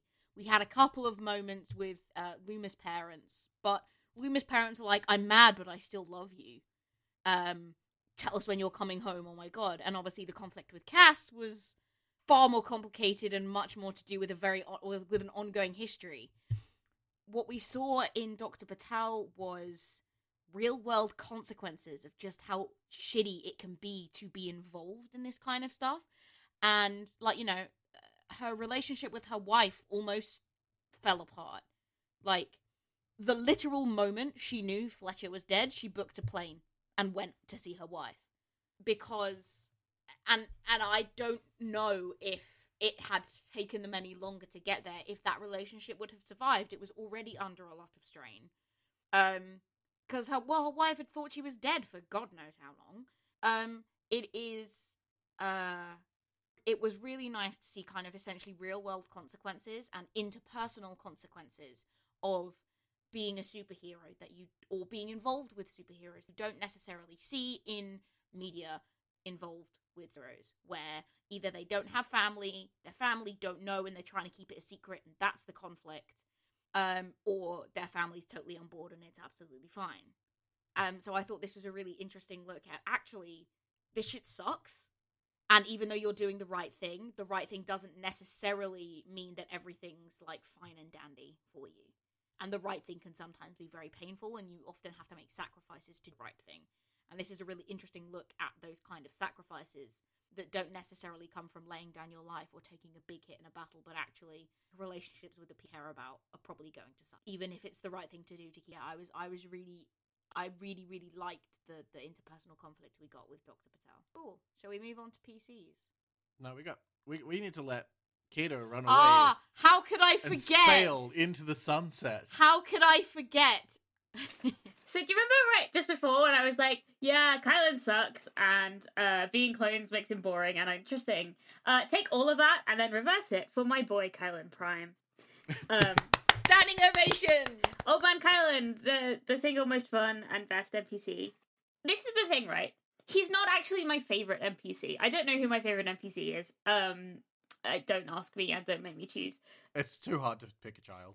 Yeah, because there's so many, and and so many that we like. Literally, we just don't have time to get into how amazing like Sal, um, and all of the sort of like the medical, like all of the robots essentially, and all of like the other tech, um, having personalities was, um, but I uh made a ship happen on the strength of my love and dreams. Uh, by by by hoping hard enough well, no, by correctly and a interpret- little bit of witchcraft. No, no, no, no, no, no. That no. is your superpower. I, I'm not a witch, you guys. Like, there's so many other things to accuse me of being. Get it right. Uh, but I, I just liked having two older men at a kind of lonely and difficult point in both of their lives, both kind of isolated, both with lots of concerns about their surrogate children.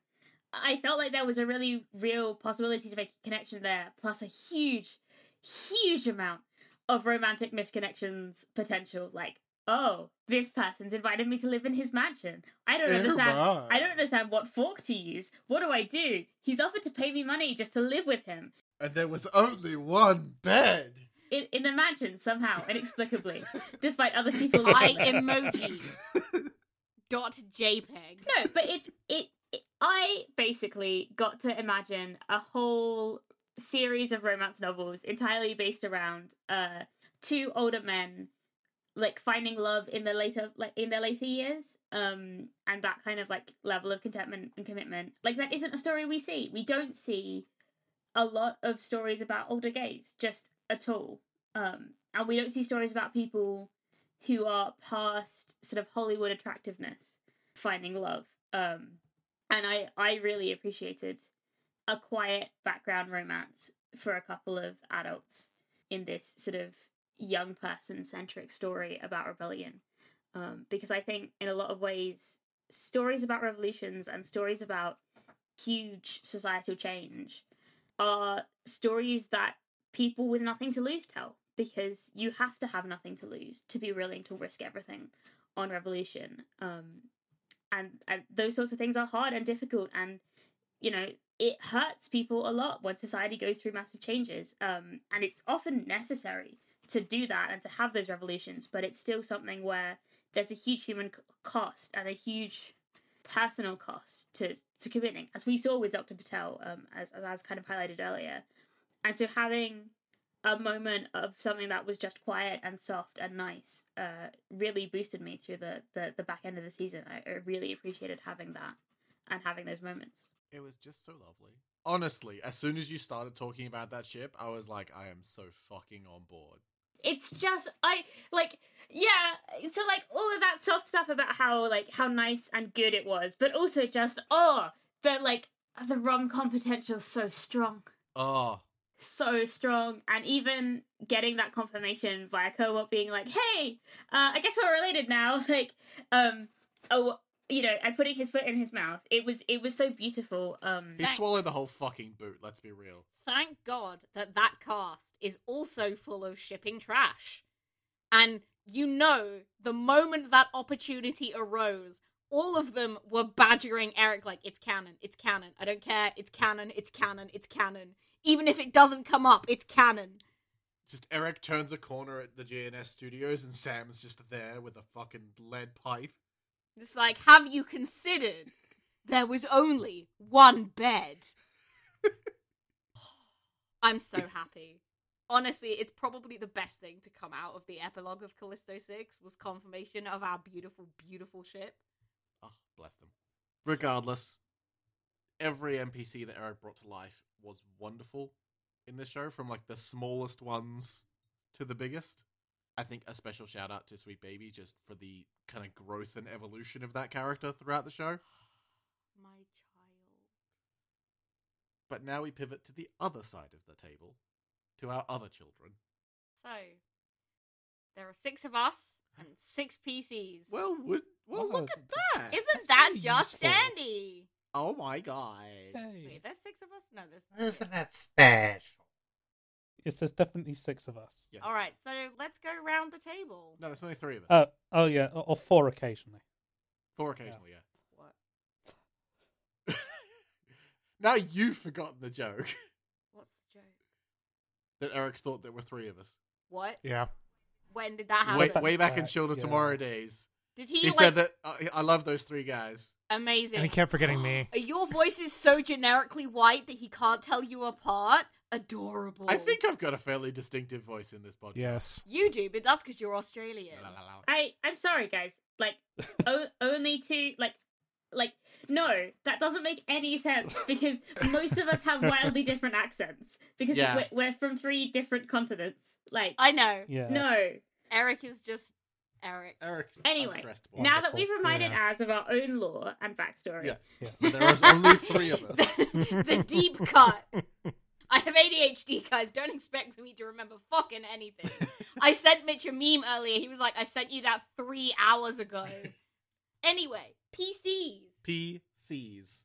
Hops, Ah, hops. love love Hops, played by Bonnie, had the power of a Sith Lord apparently, with the, the ability to shoot lightning, which is pretty fucking cool. Let's be honest, because if you can shoot things with lightning, then you don't have to worry about shooting things with fireballs or cold damage. It's just wonderfully um, it's electric. Uh, she's but she's also what passes for a 22nd century luddite because has very little in the way of technology, which is probably good because her electric electricity would probably fry a lot of the technology she has on her. I, I, such a. I'd never thought about this before, but I wonder what informed what. Yeah, that is very interesting. Whether the Luddite nature was informed because Bonnie had already chosen the power for hops, or whether it was like the character came and then it was a really neat by the by. Ah. Oh, Pops had a lot of heart, and she went through a bit of a journey during her three seasons uh, in Callisto Six. She re- reconnected with Anton, and their friendship was great to see, kind of re-blossoming, reconnecting um, after. I guess it was some years apart. I don't don't know whether how far they, how long it was, um, but she had that determination to get him back when they lost him on the moon. And it's it was a it's a kind of a it's kind of a driving point for a character throughout the final season, and of course she died. Well, almost died. Well, kind of did die. like eight times. Yeah, she was frequently close to death. The, the Grim Reaper was on speed dial. Uh, So was Florence. so is for uh, Florence. Uh, uh, but um, yeah, t- she spent a nice time at a train station, uh, waiting for death or maybe not. Um, during one particularly bad point during it was a it was a s- it was an episode long combat thing, wasn't it? Where she Mm. Oh, and Eric's just like, if you don't res her, she will die. To- And everyone was just panic stations Oops. everywhere. Which is, to Yeah. be fair, a generous reading of the rules. Yes, it was. but that's okay. uh, it's yeah. it's- I'm glad she didn't die. I, I was quite pleased that she didn't die. yeah, because that I think we all were. yeah. Um, Not for lack of trying, as we've already stated. yes, d- definitely seemed to have that um unfortunate knack of getting herself into issues where the combat kind of just overwhelmed her, and she took on far too many hits. Mm. But uh, and the, the final the final bit of her art was kind of repairing her uh, repairing the bridge with her mother. The, there's a bit of a disconnect between the two there. Her mother was very much into technology, doing a lot of VR gaming, while Hops was still using what an iPad four or something um, to get by. So yeah, it's nice to see at the end the two reconnecting and going on a camping trip, and Hops going on a um, dungeon crawl or whatever gamers use to describe this, and you can see MMO raid. Hashtag gamer slang. raid raids. Yes, that's it. Raids. I've heard that slang used before. Uh, yes, uh, you you can see just how well I'm up to date with the gaming terms. Yeah, you're, you're, you're, you're part of the top clan, aren't you, Craig? Uh, yeah, yeah. Uh, you, you know, you know me. All, uh, all, all about the gaming raids and the WoW. Yeah, Wow, that was impressive, Craig. yeah. I think uh, on top of Hops being such a like interesting character in the journey she went through, uh, you also we also have to highlight Bonnie, who like stood up from a roleplay perspective in in this show. We had some like quite emotional moments during Shield of Tomorrow, but Bonnie was given this kind of platform to work with, especially when we had the kind of the flashback episode with her and her father as she was slowly dying, and just the way that she was able to interact with all these characters and have these wonderful emotional moments. I'm just like, ah, love the Bonnie. Yeah, but Bonnie definitely blossomed as an uh, as a role player during Callisto Six, more so than it, uh, from Shield of Tomorrow. Absolutely. So then we have our delightful stretchy boy. Unfortunately, we only had two seasons or two full seasons of of Hector because of scheduling in season three, but we did see him at the end r- making a triumphant return two seconds after he left, asking what the fuck happened. which was delightful. But I I really love what Hector did with Anton because we had five characters who essentially either couldn't give less of a fuck about the corpse or wanted the corpse gone. And then someone who was so ingratiated with that life and that lifestyle that he had to reconcile so much upon learning the truth and joining this group.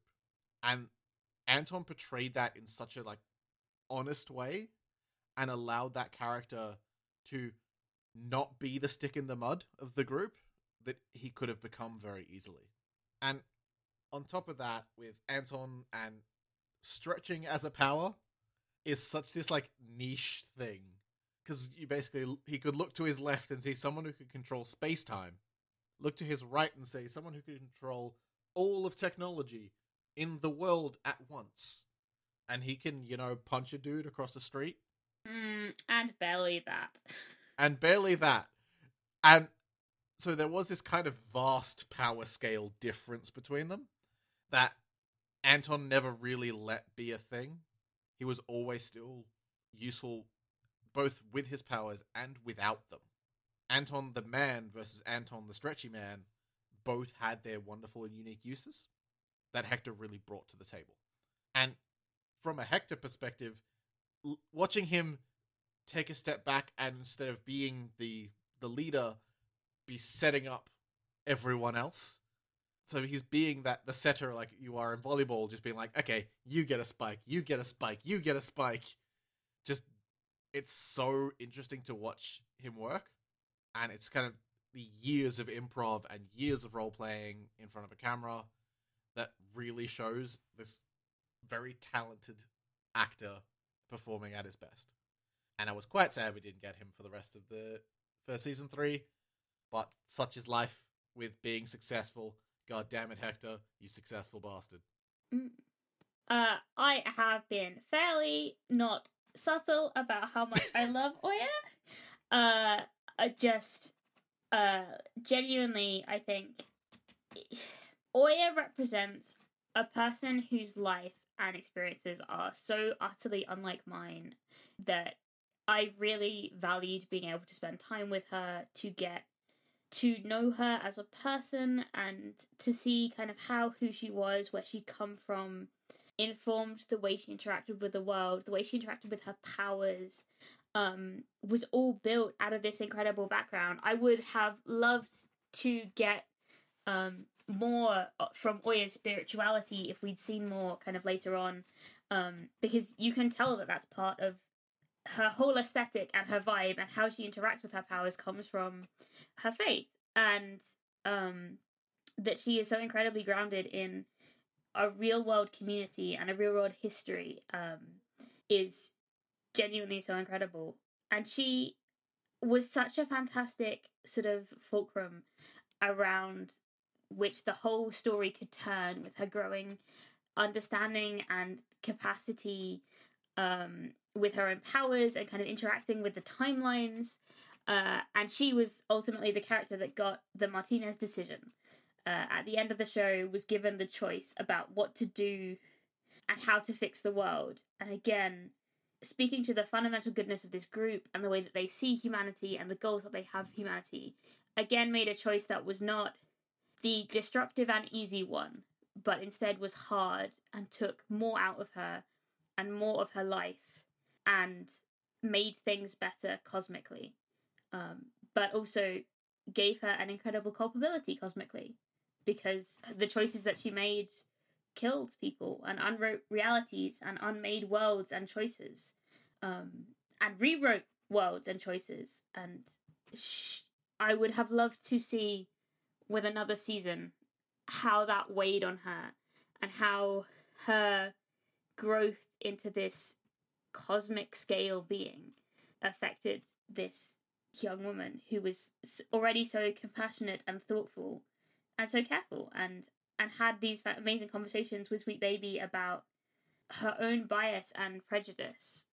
And so clearly was so deserving of if anyone is deserving of that power and that level of control of the universe someone who is able to go i am uncomfortable with you and i think this is why and to talk through her own issues and recognize her own biases and where they come from and the very sort of realistic and sensible place that they come from and, and why they are a part of who she is, but also to work to move beyond them and to accept people for who they are without kind of having that level of prejudice or having that fear um, was just so incredible. And, and Oya is the character I most look at and go, I want to know more from you. I want to see these conversations happen again. I want to see how you're moving through the universe changes it in across the whole of your life because she was such a rich and deeply, deeply felt character from Aliza that I really appreciated.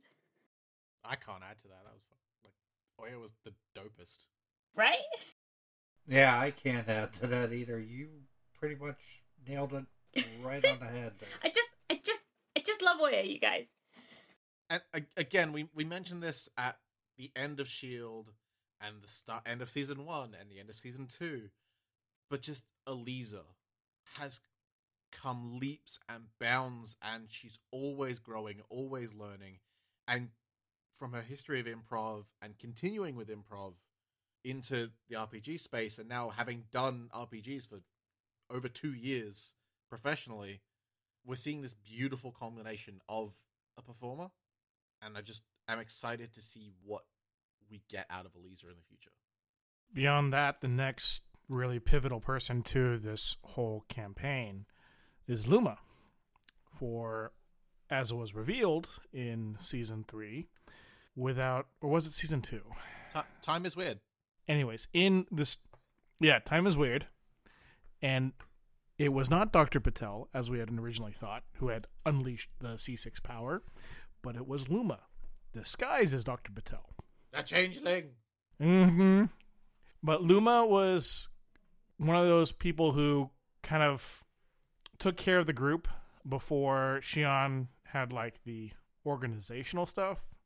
As far as uh, everything, like Luma's always the one who was taking care of Lacey and generating food and getting snacks ready and making making things and and setting things aside.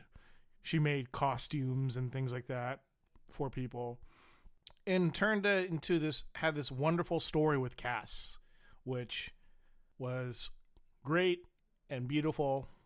And her own story was very, very heartbreaking with the thing with Hawk. And the family that she has is like that typical Italian family that is incredibly like both annoying and amazing at the same time. And I think of the two of the all the pairs that we had with uh, Hops and Anton, Cass and Oya, Luma and Lacey. Uh, Luma and Lacey are probably the two most connected, and you could see that every single time, with Luma always constantly checking in on Lacey um, throughout the entire the entire time, as Lacey was going on their journey from human to techno god. It just, just Yeah. unknowable, unstoppable being. Yep. And while Luma's powers on the surface initially weren't very didn't seem very offensive in nature, by the end her ability to control uh enemies and lock down enemies was crucial at the end for them being able to succeed. I know the, the the thing for me, like the most interesting ability that Luma had, had nothing to do with her powers. It was just Luma's ability to mechanically tell everyone how great they are and to do good things really well. But that was like the culmination of Luma in a mechanic. Mhm. This beautiful support to everyone. And I just love the way that it played out. Oh, And then we have Cass, played wonderfully by Amy Dallen. That that that sort of punk rebel that Lacey wanted to be. I would, you know, want to be a punk rebel like Cass, but also had that vulnerability, and it, it could have been played very one note, hard as nails, not letting anyone in type punk character, F the corpse, so on and so forth. But Amy played it so well that there were flaws, there were chinks in that armor, and Cass let people in, particularly Luma, because with uh, outside of Oya, Cass really didn't have anybody growing up because we know that for some reason her mother was always gone. We don't know whatever happened to the father, so there was no family connection there except for Oya, that best friend. But then, with everything happening with the six, Cass found that new family and opened up and eventually found love with Luma. And it was a great progression, wonderful growth as well as it's done. But we also learned about Uncle Charlie later on, and it that probably brought me one of the best lines from Cass, where Cass said to Uncle Charlie because of Uncle Charlie being transgender and having surgeries and, and having the scars being visible from the surgeries. But Cass was referencing more internal than external when Cass said to Uncle Charlie, You made me love my scars. That was that is probably one of the big takeaways from that. Because Cass is like, Yes, I'm flawed, I'm not perfect. We're all not perfect. But we have to love who we are before we can open up to others.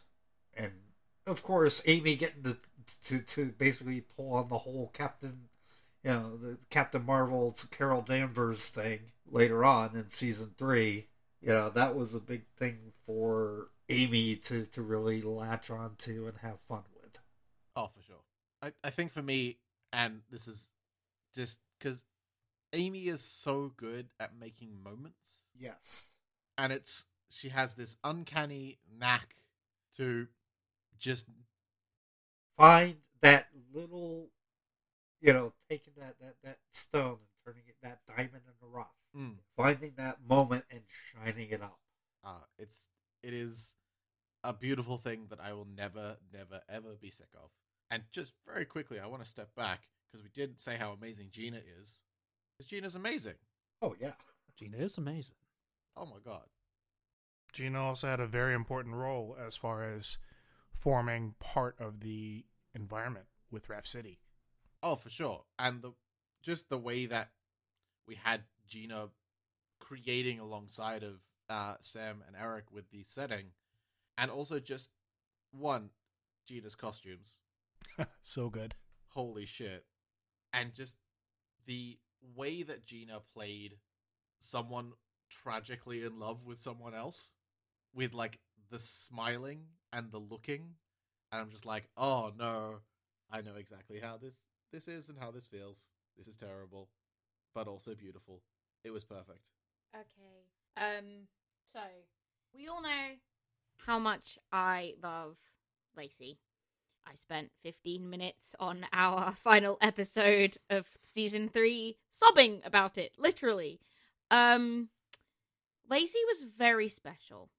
From a character perspective, I think it was a very interesting uh, development going from uh, someone just who, like, you know, had the ability to control tech to someone who was so engrossed in the tech that they had kind of nowhere else to go. Um, all of the interactions with Tails in the dark.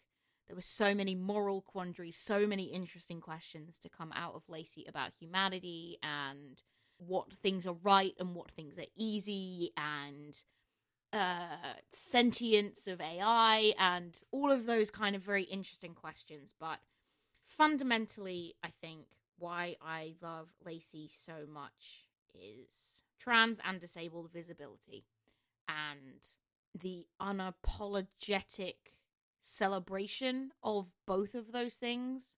Like it's it's a weird like the trans joy there's so much about callisto 6 and shield and doctor who that is amazing for for trans joy. Uh like we've got somebody in uh the fan server at the moment who chose their new name um is and it's moonlight for uh obviously uh i've literally forgotten moonlight's original name. Oniko. oniko. Thank you. I was like it's good like they're Doesn't they're matter. yeah, exactly. They're moonlight in my head now. But um you know for for for oniko's new name moonlight and we have somebody else who named themselves for rue from shield of tomorrow. And that's really really important. And there are a lot obviously there are problems that come with being trans but a lot of those are to do with not being able to uh, fully explore and celebrate your identity. It's a very difficult line to tread to celebrate people with disabilities and celebrate the diversity that comes with disability and neurodivergence and the different things that can come of that. And you know particularly with neurodivergence it's not broken just different in that people's brains work differently. And um you know lots of things that uh th- things happen that wouldn't necessarily happen without those neurodivergences. But like disability again it's very it's difficult to be kind of celebratory but also acknowledge the fact that actually a lot of the time being disabled fucking sucks. And i really love that there were moments with lacey particularly going from being in the dark or in the data stream to coming back out of that where that was a reality that was kind of acknowledged particularly like in the very last episode before um, lacey discorporated i think sam said something like can i still feel my meat body? And it was and the movements they made when they came out of um, honey baby and then had to go into their chair were painful and clunky and it was a very real portrayal of a very real lot of people. And things like uh, Dodge the Biped, when we uh, had the mag boarding and being lost in a crowd in a wheelchair, and all of these things, but also just unapo- unapologetic visibility of a disabled NPC or of a disabled PC. Because you think back to um, Doctor Who, Roko wasn't disabled. Um, and a lot of people I Sam has said this before is a lot of people didn't even know Sam was disabled until um they saw other shows where Sam or photos even where Sam was in their wheelchair. And Rue I loved I really loved Rue, but again there was Rue didn't feel quite as personal when it came to particularly disability and there was something about Lacey kind of being like no I'm I'm I'm disabled this is part of my obviously it was very much a part of Rue's identity too, but it didn't feel quite as close to home in the way that Lacey did. Can I offer? There's no one way to be disabled, and I think Sam has been very carefully exploring lots of different aspects of disability. Yeah. Um, so I think I can completely understand why Rue and Lacey would feel different, and and and that you can say that one of them spoke to you a lot more personally than the other because they are definitely very different people with very different relationships to their bodies and very different relationships to disability in lots of ways. Yes. And I'm sure there are people that are probably the other way round. But Lacey felt very personal and I love I just loved the incorporation of all of those kind of differences into the character, their personality, uh, and how everybody around them, for the most part, was just kind of really accepting and it was just great and wonderful and was very refreshing to see and enjoy and consume media that didn't actively suck for disabled people. Obviously there are there are ways you can and obviously i like you think about rue versus nash there are ways that you can do taste uh, quote for want of a better term tasteful ableism where you can you can explore it as a concept as a concept and as a bad thing without falling into pitfalls and tropes and making the same old tired boring mistakes. And this is something that of Eric as a GM and Sam as a player but also all of the players in general are very very good at is exploring these kind of bad things or discriminate discriminatory kind of um, experiences in ways that don't necessarily feel uh, tropey or overhashed or kind of boring or those those kinds of things. But so on a personal level, I just loved Lacey in every respect. But if we kind of go from a kind of critical or um, objective perspective, um, I I really, really love the concept that of a character kind of, again, for want of a better term, outgrowing the rest of the group just because of the way that their power just grows so exponentially um, in ways no one really predicted, and just being like, oh shit, I've left. Uh, they're all very powerful, but I am just. It's a bit like because kind of Oya and Lacey ended up on this very weird level of we've seen galaxies, we've seen universes, and we can't really come back from that. Very, very Doctor Manhattan type of Yeah. level that these people can literally do whatever they want, and it put them so far over every, their even their own colleagues that it brought out an interesting dile- dilemma. How do you proceed? Yes. So I, I really, I really liked Lacey's character arc. I really liked where they started and where they went and how they ended.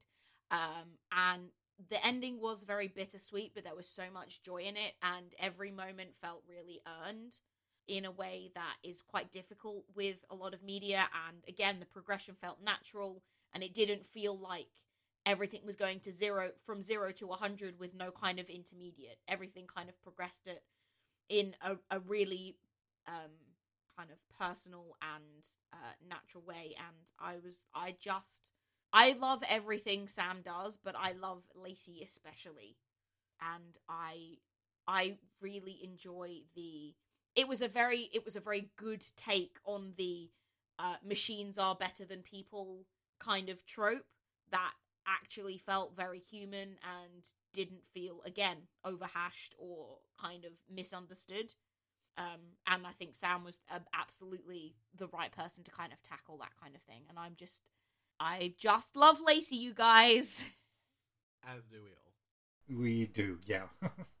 we love all of the every every one of these characters and people. Every one of we we love each and every one of them. But I think we should start wrapping this up here. So let's get into some final thoughts on the series overall.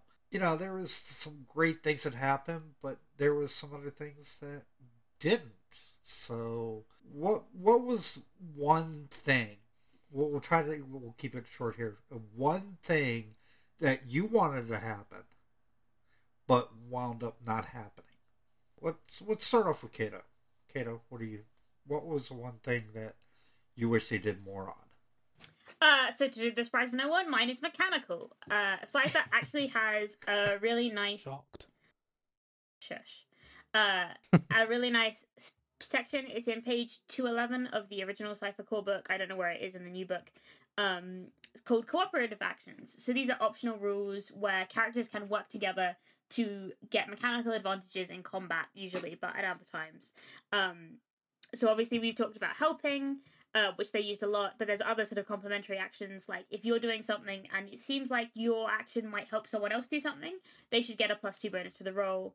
Um, there's stuff like distracting, drawing an attack, taking an attack from another player, um, which we kind of got to see in the finale, but at that stage it was so late in the game, uh, we couldn't actually work through the the original kind of mechanics. But there's also something um, called the old one two three, which is where if three or more characters attack the same enemy, each successive cha- like each character gets a plus one bonus because three of them are all attacking.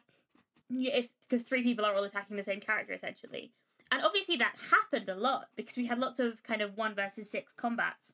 Um, and there's other stuff like high and low, which is where if a ranged and a melee attack happen at the same time, it can cause disadvantage to the foe, and stuff like that where you get into the kind of fastball special mechanics of superheroes where you get combo powers um, or combo power use. We saw a little bit of synergistic power use during the big set piece rescue missions that they had to do, uh, but less of that in the combat. And given that Cypher kind of supports mechanically doing that kind of thing, and you know, if they really wanted to, they could have said, "All right, well, when uh, Hops and Cass come at someone from two different sides, and then Anton swings a punch in from far away." Uh, they could have named an attack like that, or they could have named, uh, you know, Cass throwing Gina, sorry, Cass throwing Lima at some, someone if they wanted to, or any given kind of mode of attack. Um, so having those kind of named uh, combat moves with the specific mechanics that Cypher supports, I would have really liked to see. That would have been cool. Yeah, for sure. But alas. Yeah, I mean, also I may be the only person in, in the history of ever that's read the entire Cypher rulebook and been like, "Ooh, a mechanic." uh, so that's just how I roll. I'm sorry. Wow. Woo! Continuing on I in the circle. 999. Hello? I just witnessed a fucking murder. I mean, several of you have said at various points, I'm sorry, Cato, but I just don't understand how Cypher works. So I think on this podcast, I'm very much carrying the. I read the I book still don't. banner. I, I am fucking fucking understand how. Cypher works. I've literally read the rules and went, well, that's. I've fucking what? Hmm. I understand how it works. Good for Cool. you. You want Congratulations. a fucking medal? You want a cookie? I would love a cookie, actually. I'm Alright. hungry. Oh god, yeah, sorry. cookie would be delicious. Look what you've done. Damn it. I'm hungry now. Now you want cookies, don't you? I always, baby, I always want cookies. fair. So, Fucking love biscuits. moving around the circle to LT. So there was this big promotional build up before we had our first episode of Callisto 6 about Measure Z and Mayor, uh, Mayor Gao Peng. And yet we never saw Mayor Gao Peng at all. No, just just mentions. I, I think we could have. we could have, yeah. And Measure Z kind of was something that was there, but was really more of a MacGuffin than anything else. The other thing I was missing with someone high up in LAPD just to see what would have happened. It, it would have been nice to have a Jim Gordon, Yep. but I think because like it would have been really hard because of the fact that LAPD only just got jurisdiction back. Yeah. We did see in one episode, I think, uh, uh an address by the mayor that also fe- featured the chief commissioner of police, um, who sounded really cool and interesting, and I can remember Oh yeah, absolutely nothing about them apart from I went, that person sounds cool and interesting. So I think Mm-hmm. there was definitely groundwork being laid for more of that kind of stuff and more kind of C6 takes on, you know, the police versus superhero relationship and dynamic.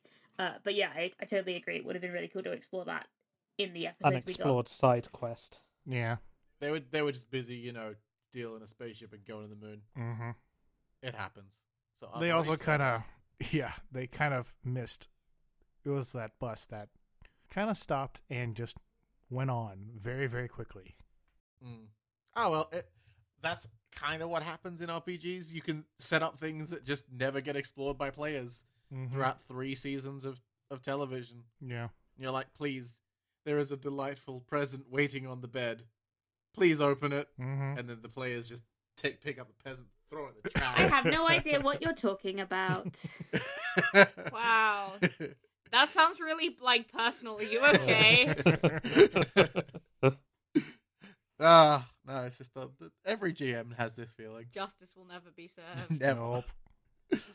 That cool NPC that you waved to and then never spoke to. Do you remember that time when you gave me you gave um Tilda a secret message um that Oh, was yeah. meant, that was meant to lead to like a whole underground rebellion thing and then Tilda because she's incredibly highly trained in operational security ate the message to destroy it so there was no proof that she'd been interacting with rebels and it it turned out that it was like an electric message and so therefore was the way they were planning to continue to communicate with her which she had no way of knowing um so- that was fun.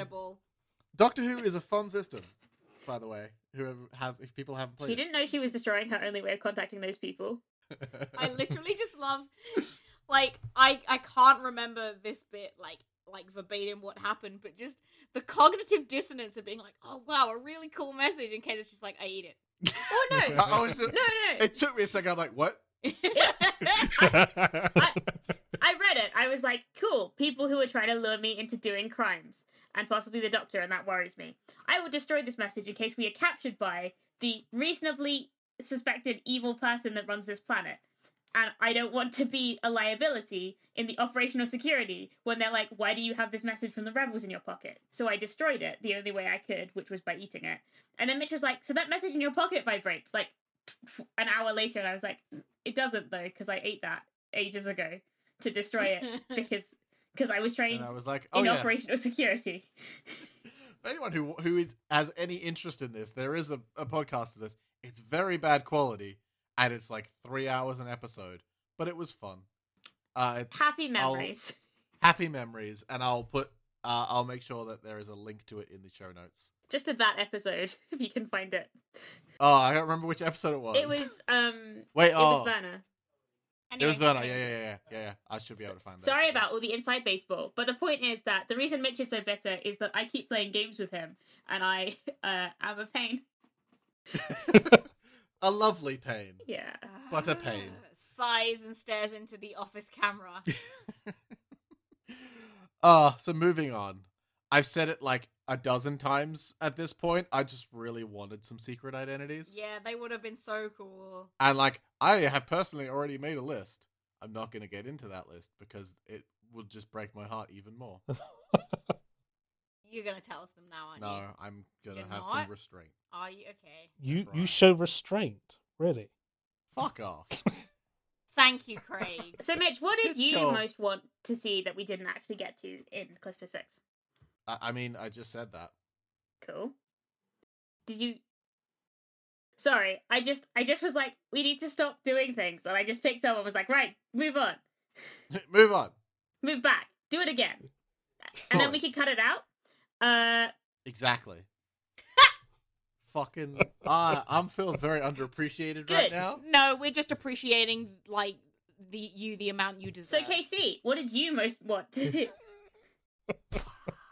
Well, I think we've really touched on it before multiple times, where we know very little of the world outside of Los Angeles 2119, 2120.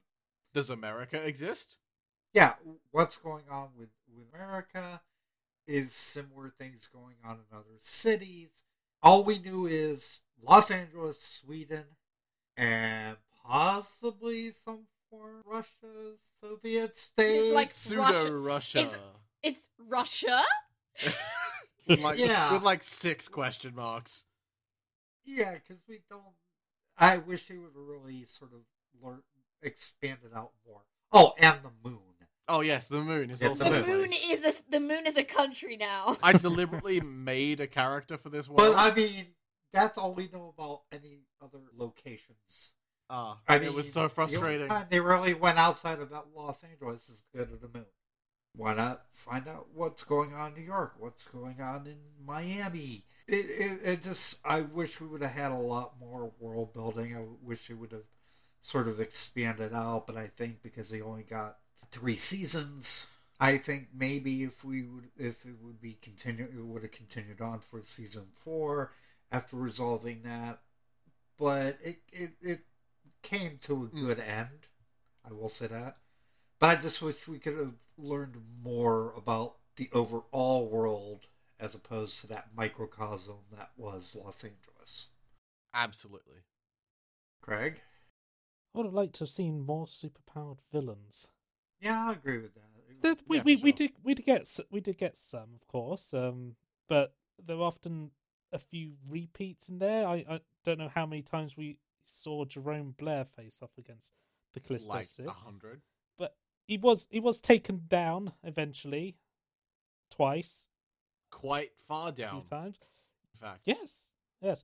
Uh, but it would have been nice to see um, more supervillains with different power sets, more team uh, teams of villains, and how they use their powers creatively. It would have been quite fun to see that kind of interaction between that and the Callisto Six. Of course, I can understand is why we didn't necessarily go into that because time constraints and stuff of the show did kind of narrow the opportunity to run into groups of supervillains. But it would have been good to see more of them.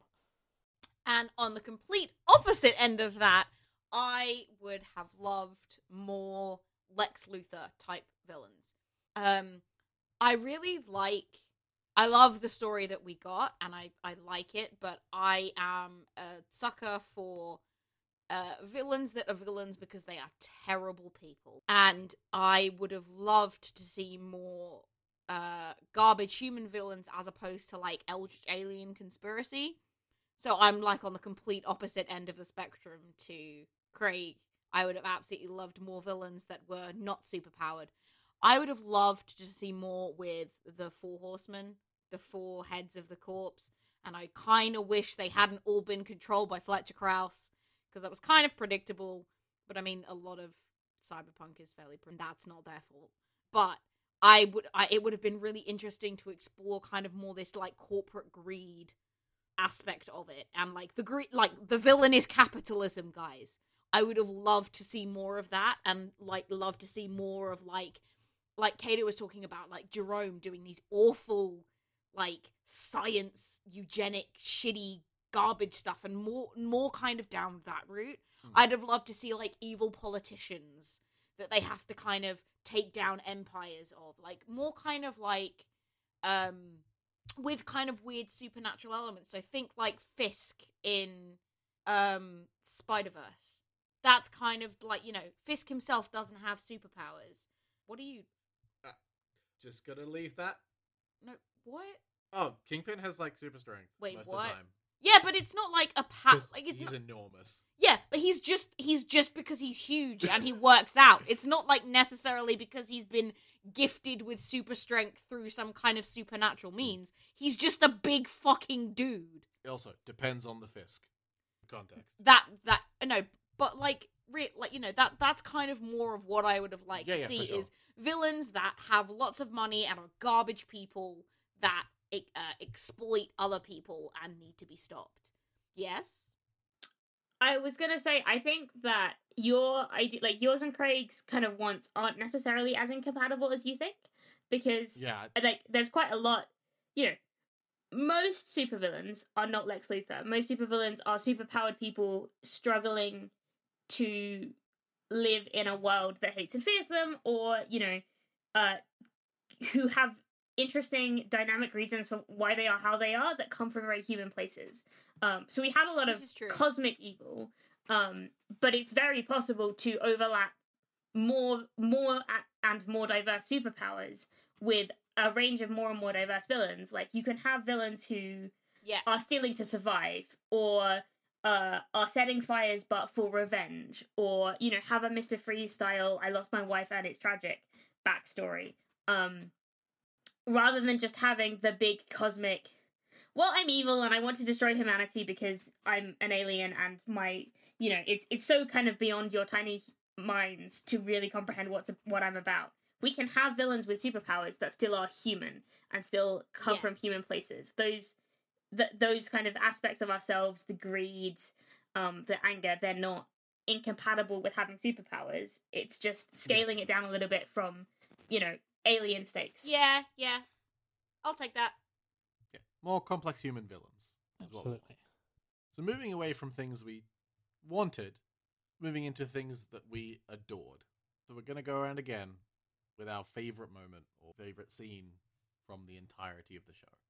So I have been really transparent that this is Oya and Sweet Baby's moment, uh, where they talk about uh, AI and decision making and question. We have big questions about Sweet Baby's potential personhood and whether or not Sweet Baby evaluates decisions like a human might or like a consciousness might, or whether or not Sweet Baby makes decisions like an AI might with the programmed biases of an AI that's built in a racist world um, that is very explicitly biased against human uh, against particular subsets of humanity. Uh, I think it is one of the most fantastic and fascinating conversations. I think um, there is so much depth to that in sort of parallels between AI that are programmed on racist algorithms and humans that are brought up with racist stereotypes, and the way that it, you know, I'm a white person who was raised in a world where white people are considered broadly to be better, and I definitely encountered racist stereotypes in my childhood, and I, I still encounter them now, and it is an active work and an active effort on my part and on the part of every white person to go, this is a negative stereotype per- perpetrated by people who benefit from this and benefit from uh, making me suspicious of people whose skin is a different color to me, or you know, making me believe that subsections of the population are manipulating it for some unknown cause. These are huge problems with our world with humans, and they are just as much problems with robots and the algorithms that we create and the AI that we create. And I think it touched on so many beautiful aspects of ethics, of the question of what a soul or a consciousness is, um, and was so grounded in problems we are having right now in 2020, in 2019. Um, I don't live in the future, uh, but you know, it was it was such a fantastic example of the way that sci-fi is meant to work, which is that it should be a reflection of the problems of the society that is creating the story, um, and it it's just straight up one of the the best moments in fiction I've seen this year. It's it's absolutely fantastic, and um, both Aliza and Eric absolutely killed that scene. For me, my probably my favorite moment came out of the the conversation with Cass and Uncle Charlie. That relationship. I spoke about it earlier, so there's not much I'm going to really add to this except it, it just felt very real outside of the fantastical elements where you know like Cass tossing the uh, refrigerator out the over the balcony into the garbage. But it was just we got to see a, a family member of Cass's that wasn't just blowing her off. That was actually there for her when her own parents weren't there. And I thought that was a really good episode because that was one of the uh, season two spotlight episodes. So it was nice to see more of Cass, and then that's when Cass really started opening up a lot more. I mean, she, the the characters started to, before that, but after that situation with with Uncle Charlie, that episode, it really helped develop the character a lot more. My favourite moment was something entirely fucking stupid Mag brought in. Uh, in the real Hey, world, That's the dopest shit. it is it is dope. No, it's it's cool. hell, it's man. brilliant. I lo- I loved it. In real world, of course, it's stupid because you're flying along a train track with a train coming much faster than and you at incredibly dangerous speeds. And if you fall off, you're definitely going to the hospital. I hope you've got insurance with Cassian. But it is. It's cool. It's a great. It's a great scene. A great setup with um, Eric doing all the narration and uh, with uh, Luma competing there, and it's just a, it's a pretty cool scene. And yeah, stupid though, but in such a wonderful way. Can I quickly hop in to go? Eric improvised the mechanics for that. The mechanics for that are amazing.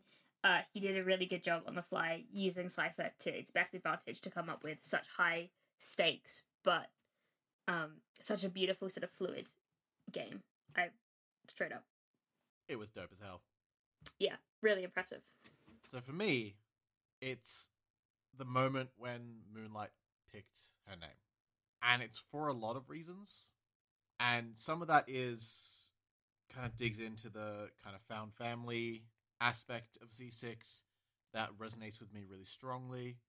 And some of it is relating like finding identity and self, which is something that uh again resonates really strongly with me as like someone who has spent a long time trying to figure out who the fuck they are, as with most people.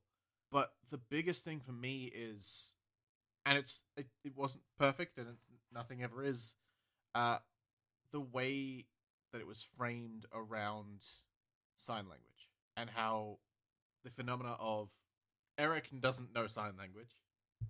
Sam knows some sign language. I'm not sure exactly of the level of proficiency they have, but I I could see it if that makes sense. This excited moonlight expressing themselves in a beautiful language. If you've not seen sign language speakers like nat- like not native but natural Yes, native.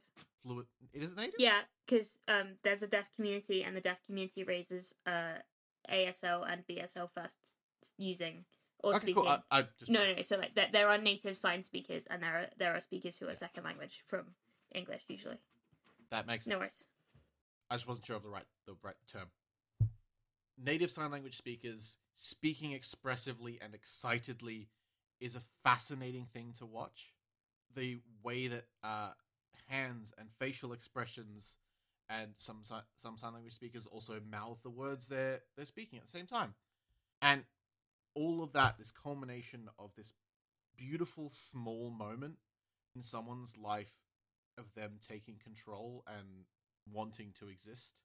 It just it wrecked me, and Eric did such a good job with it. Yeah, I I don't um, ah, very emotional thinking about that. On a lighter note, my favorite moment was, "Hi, I'm Florence, the medical bot." And just I love that Craig just dies a little every time.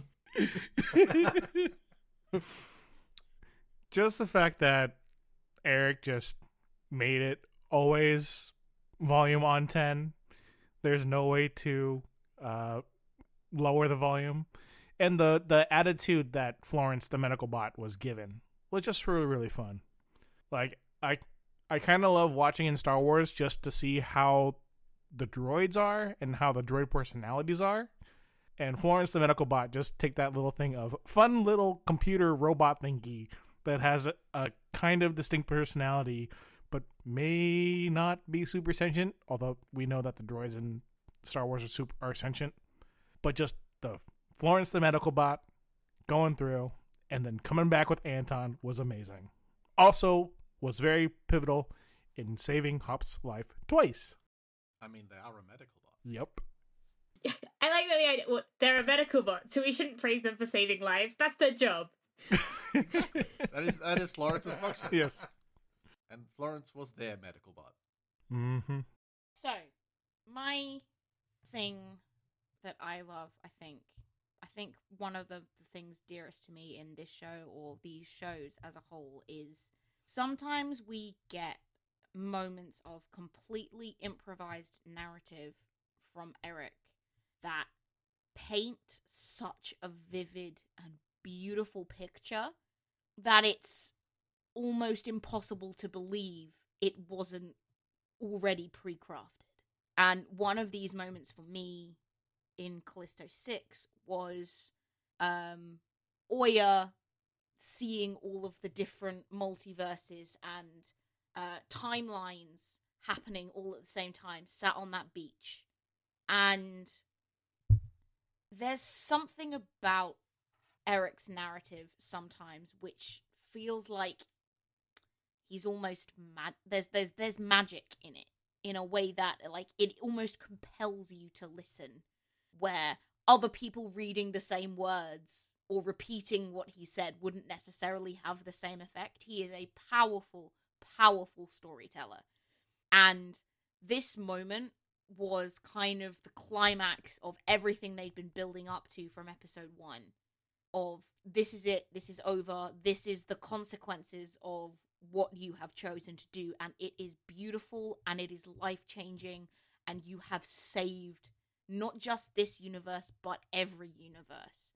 And it kind of wrapped up into like a nice neat little package for me everything that this show represents everything that um that they'd been working towards everything that the players wanted that the characters wanted and um it's one of the most powerful pieces of narration I've ever seen Eric do.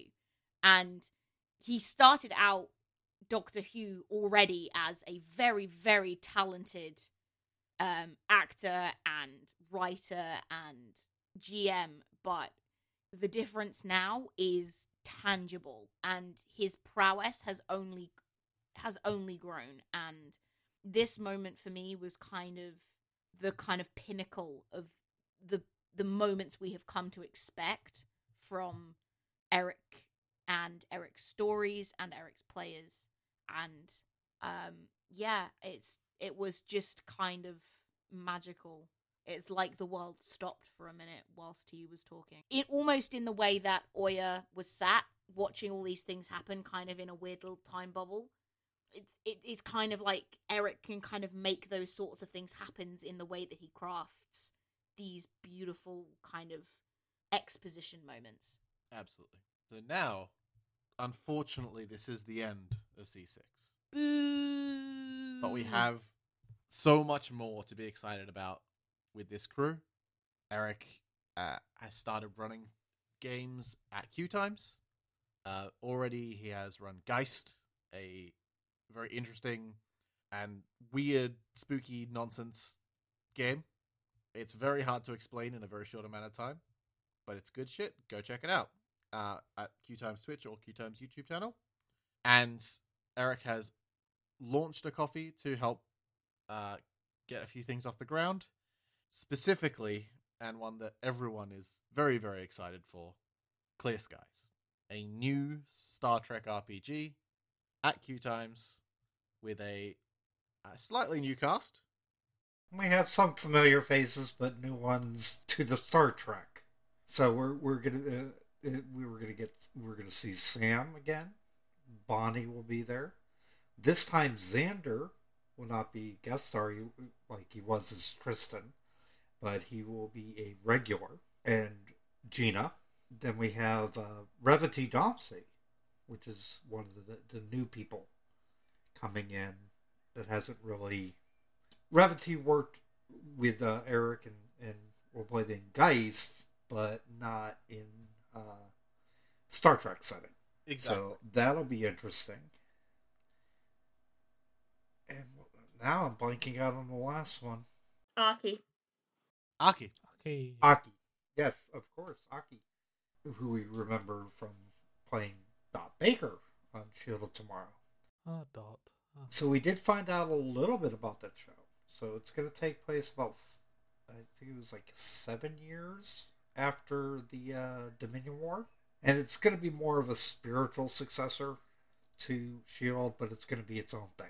I, I doubt I doubt they're going to be able to do anything regarding to Shield because of the fact that there are two different companies. And uh, intellectual property law is a thing.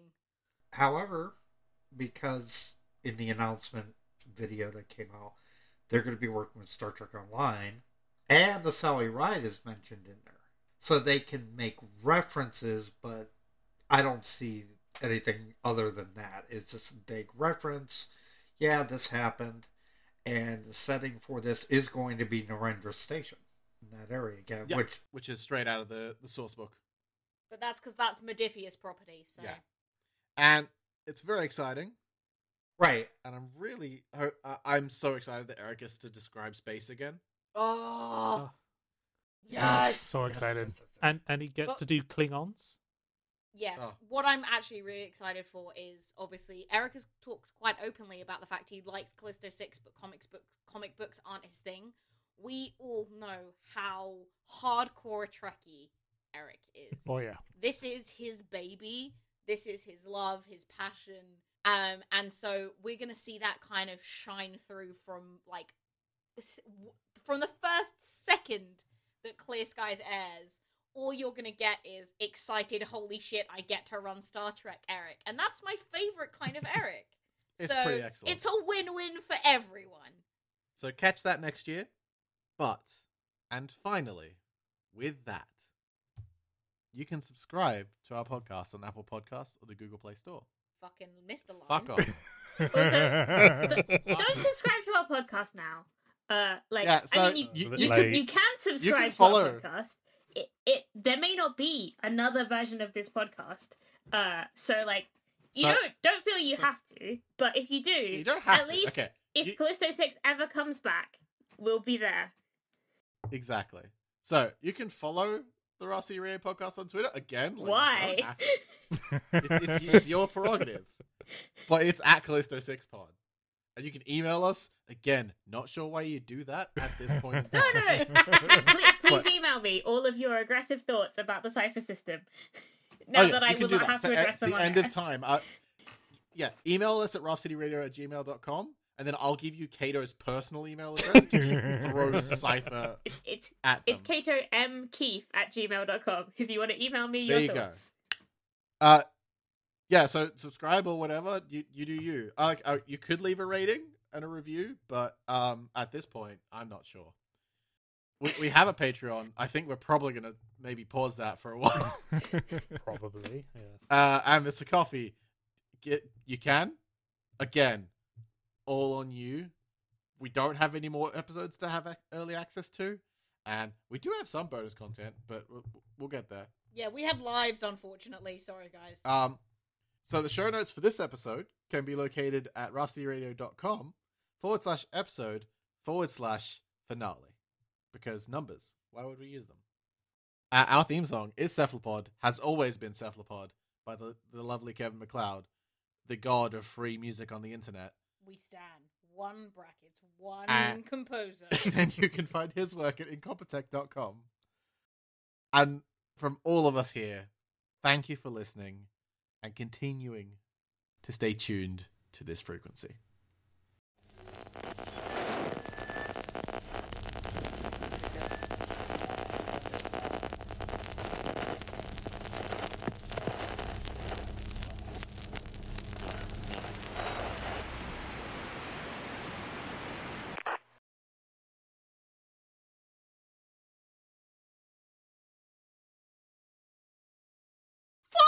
Fuck! Sorry. So, can I just. Sorry. Oh no. Mitch looked at me and did snaps in air quotes, and when I looked confusing at me, he mouthed Taliesin Jaffe at me, and I'm like, listen, you're also right, but shut up. Like, like I said, it's not my fault he has a type, and that type is my type. Sorry. Please continue. I'll deal with him later.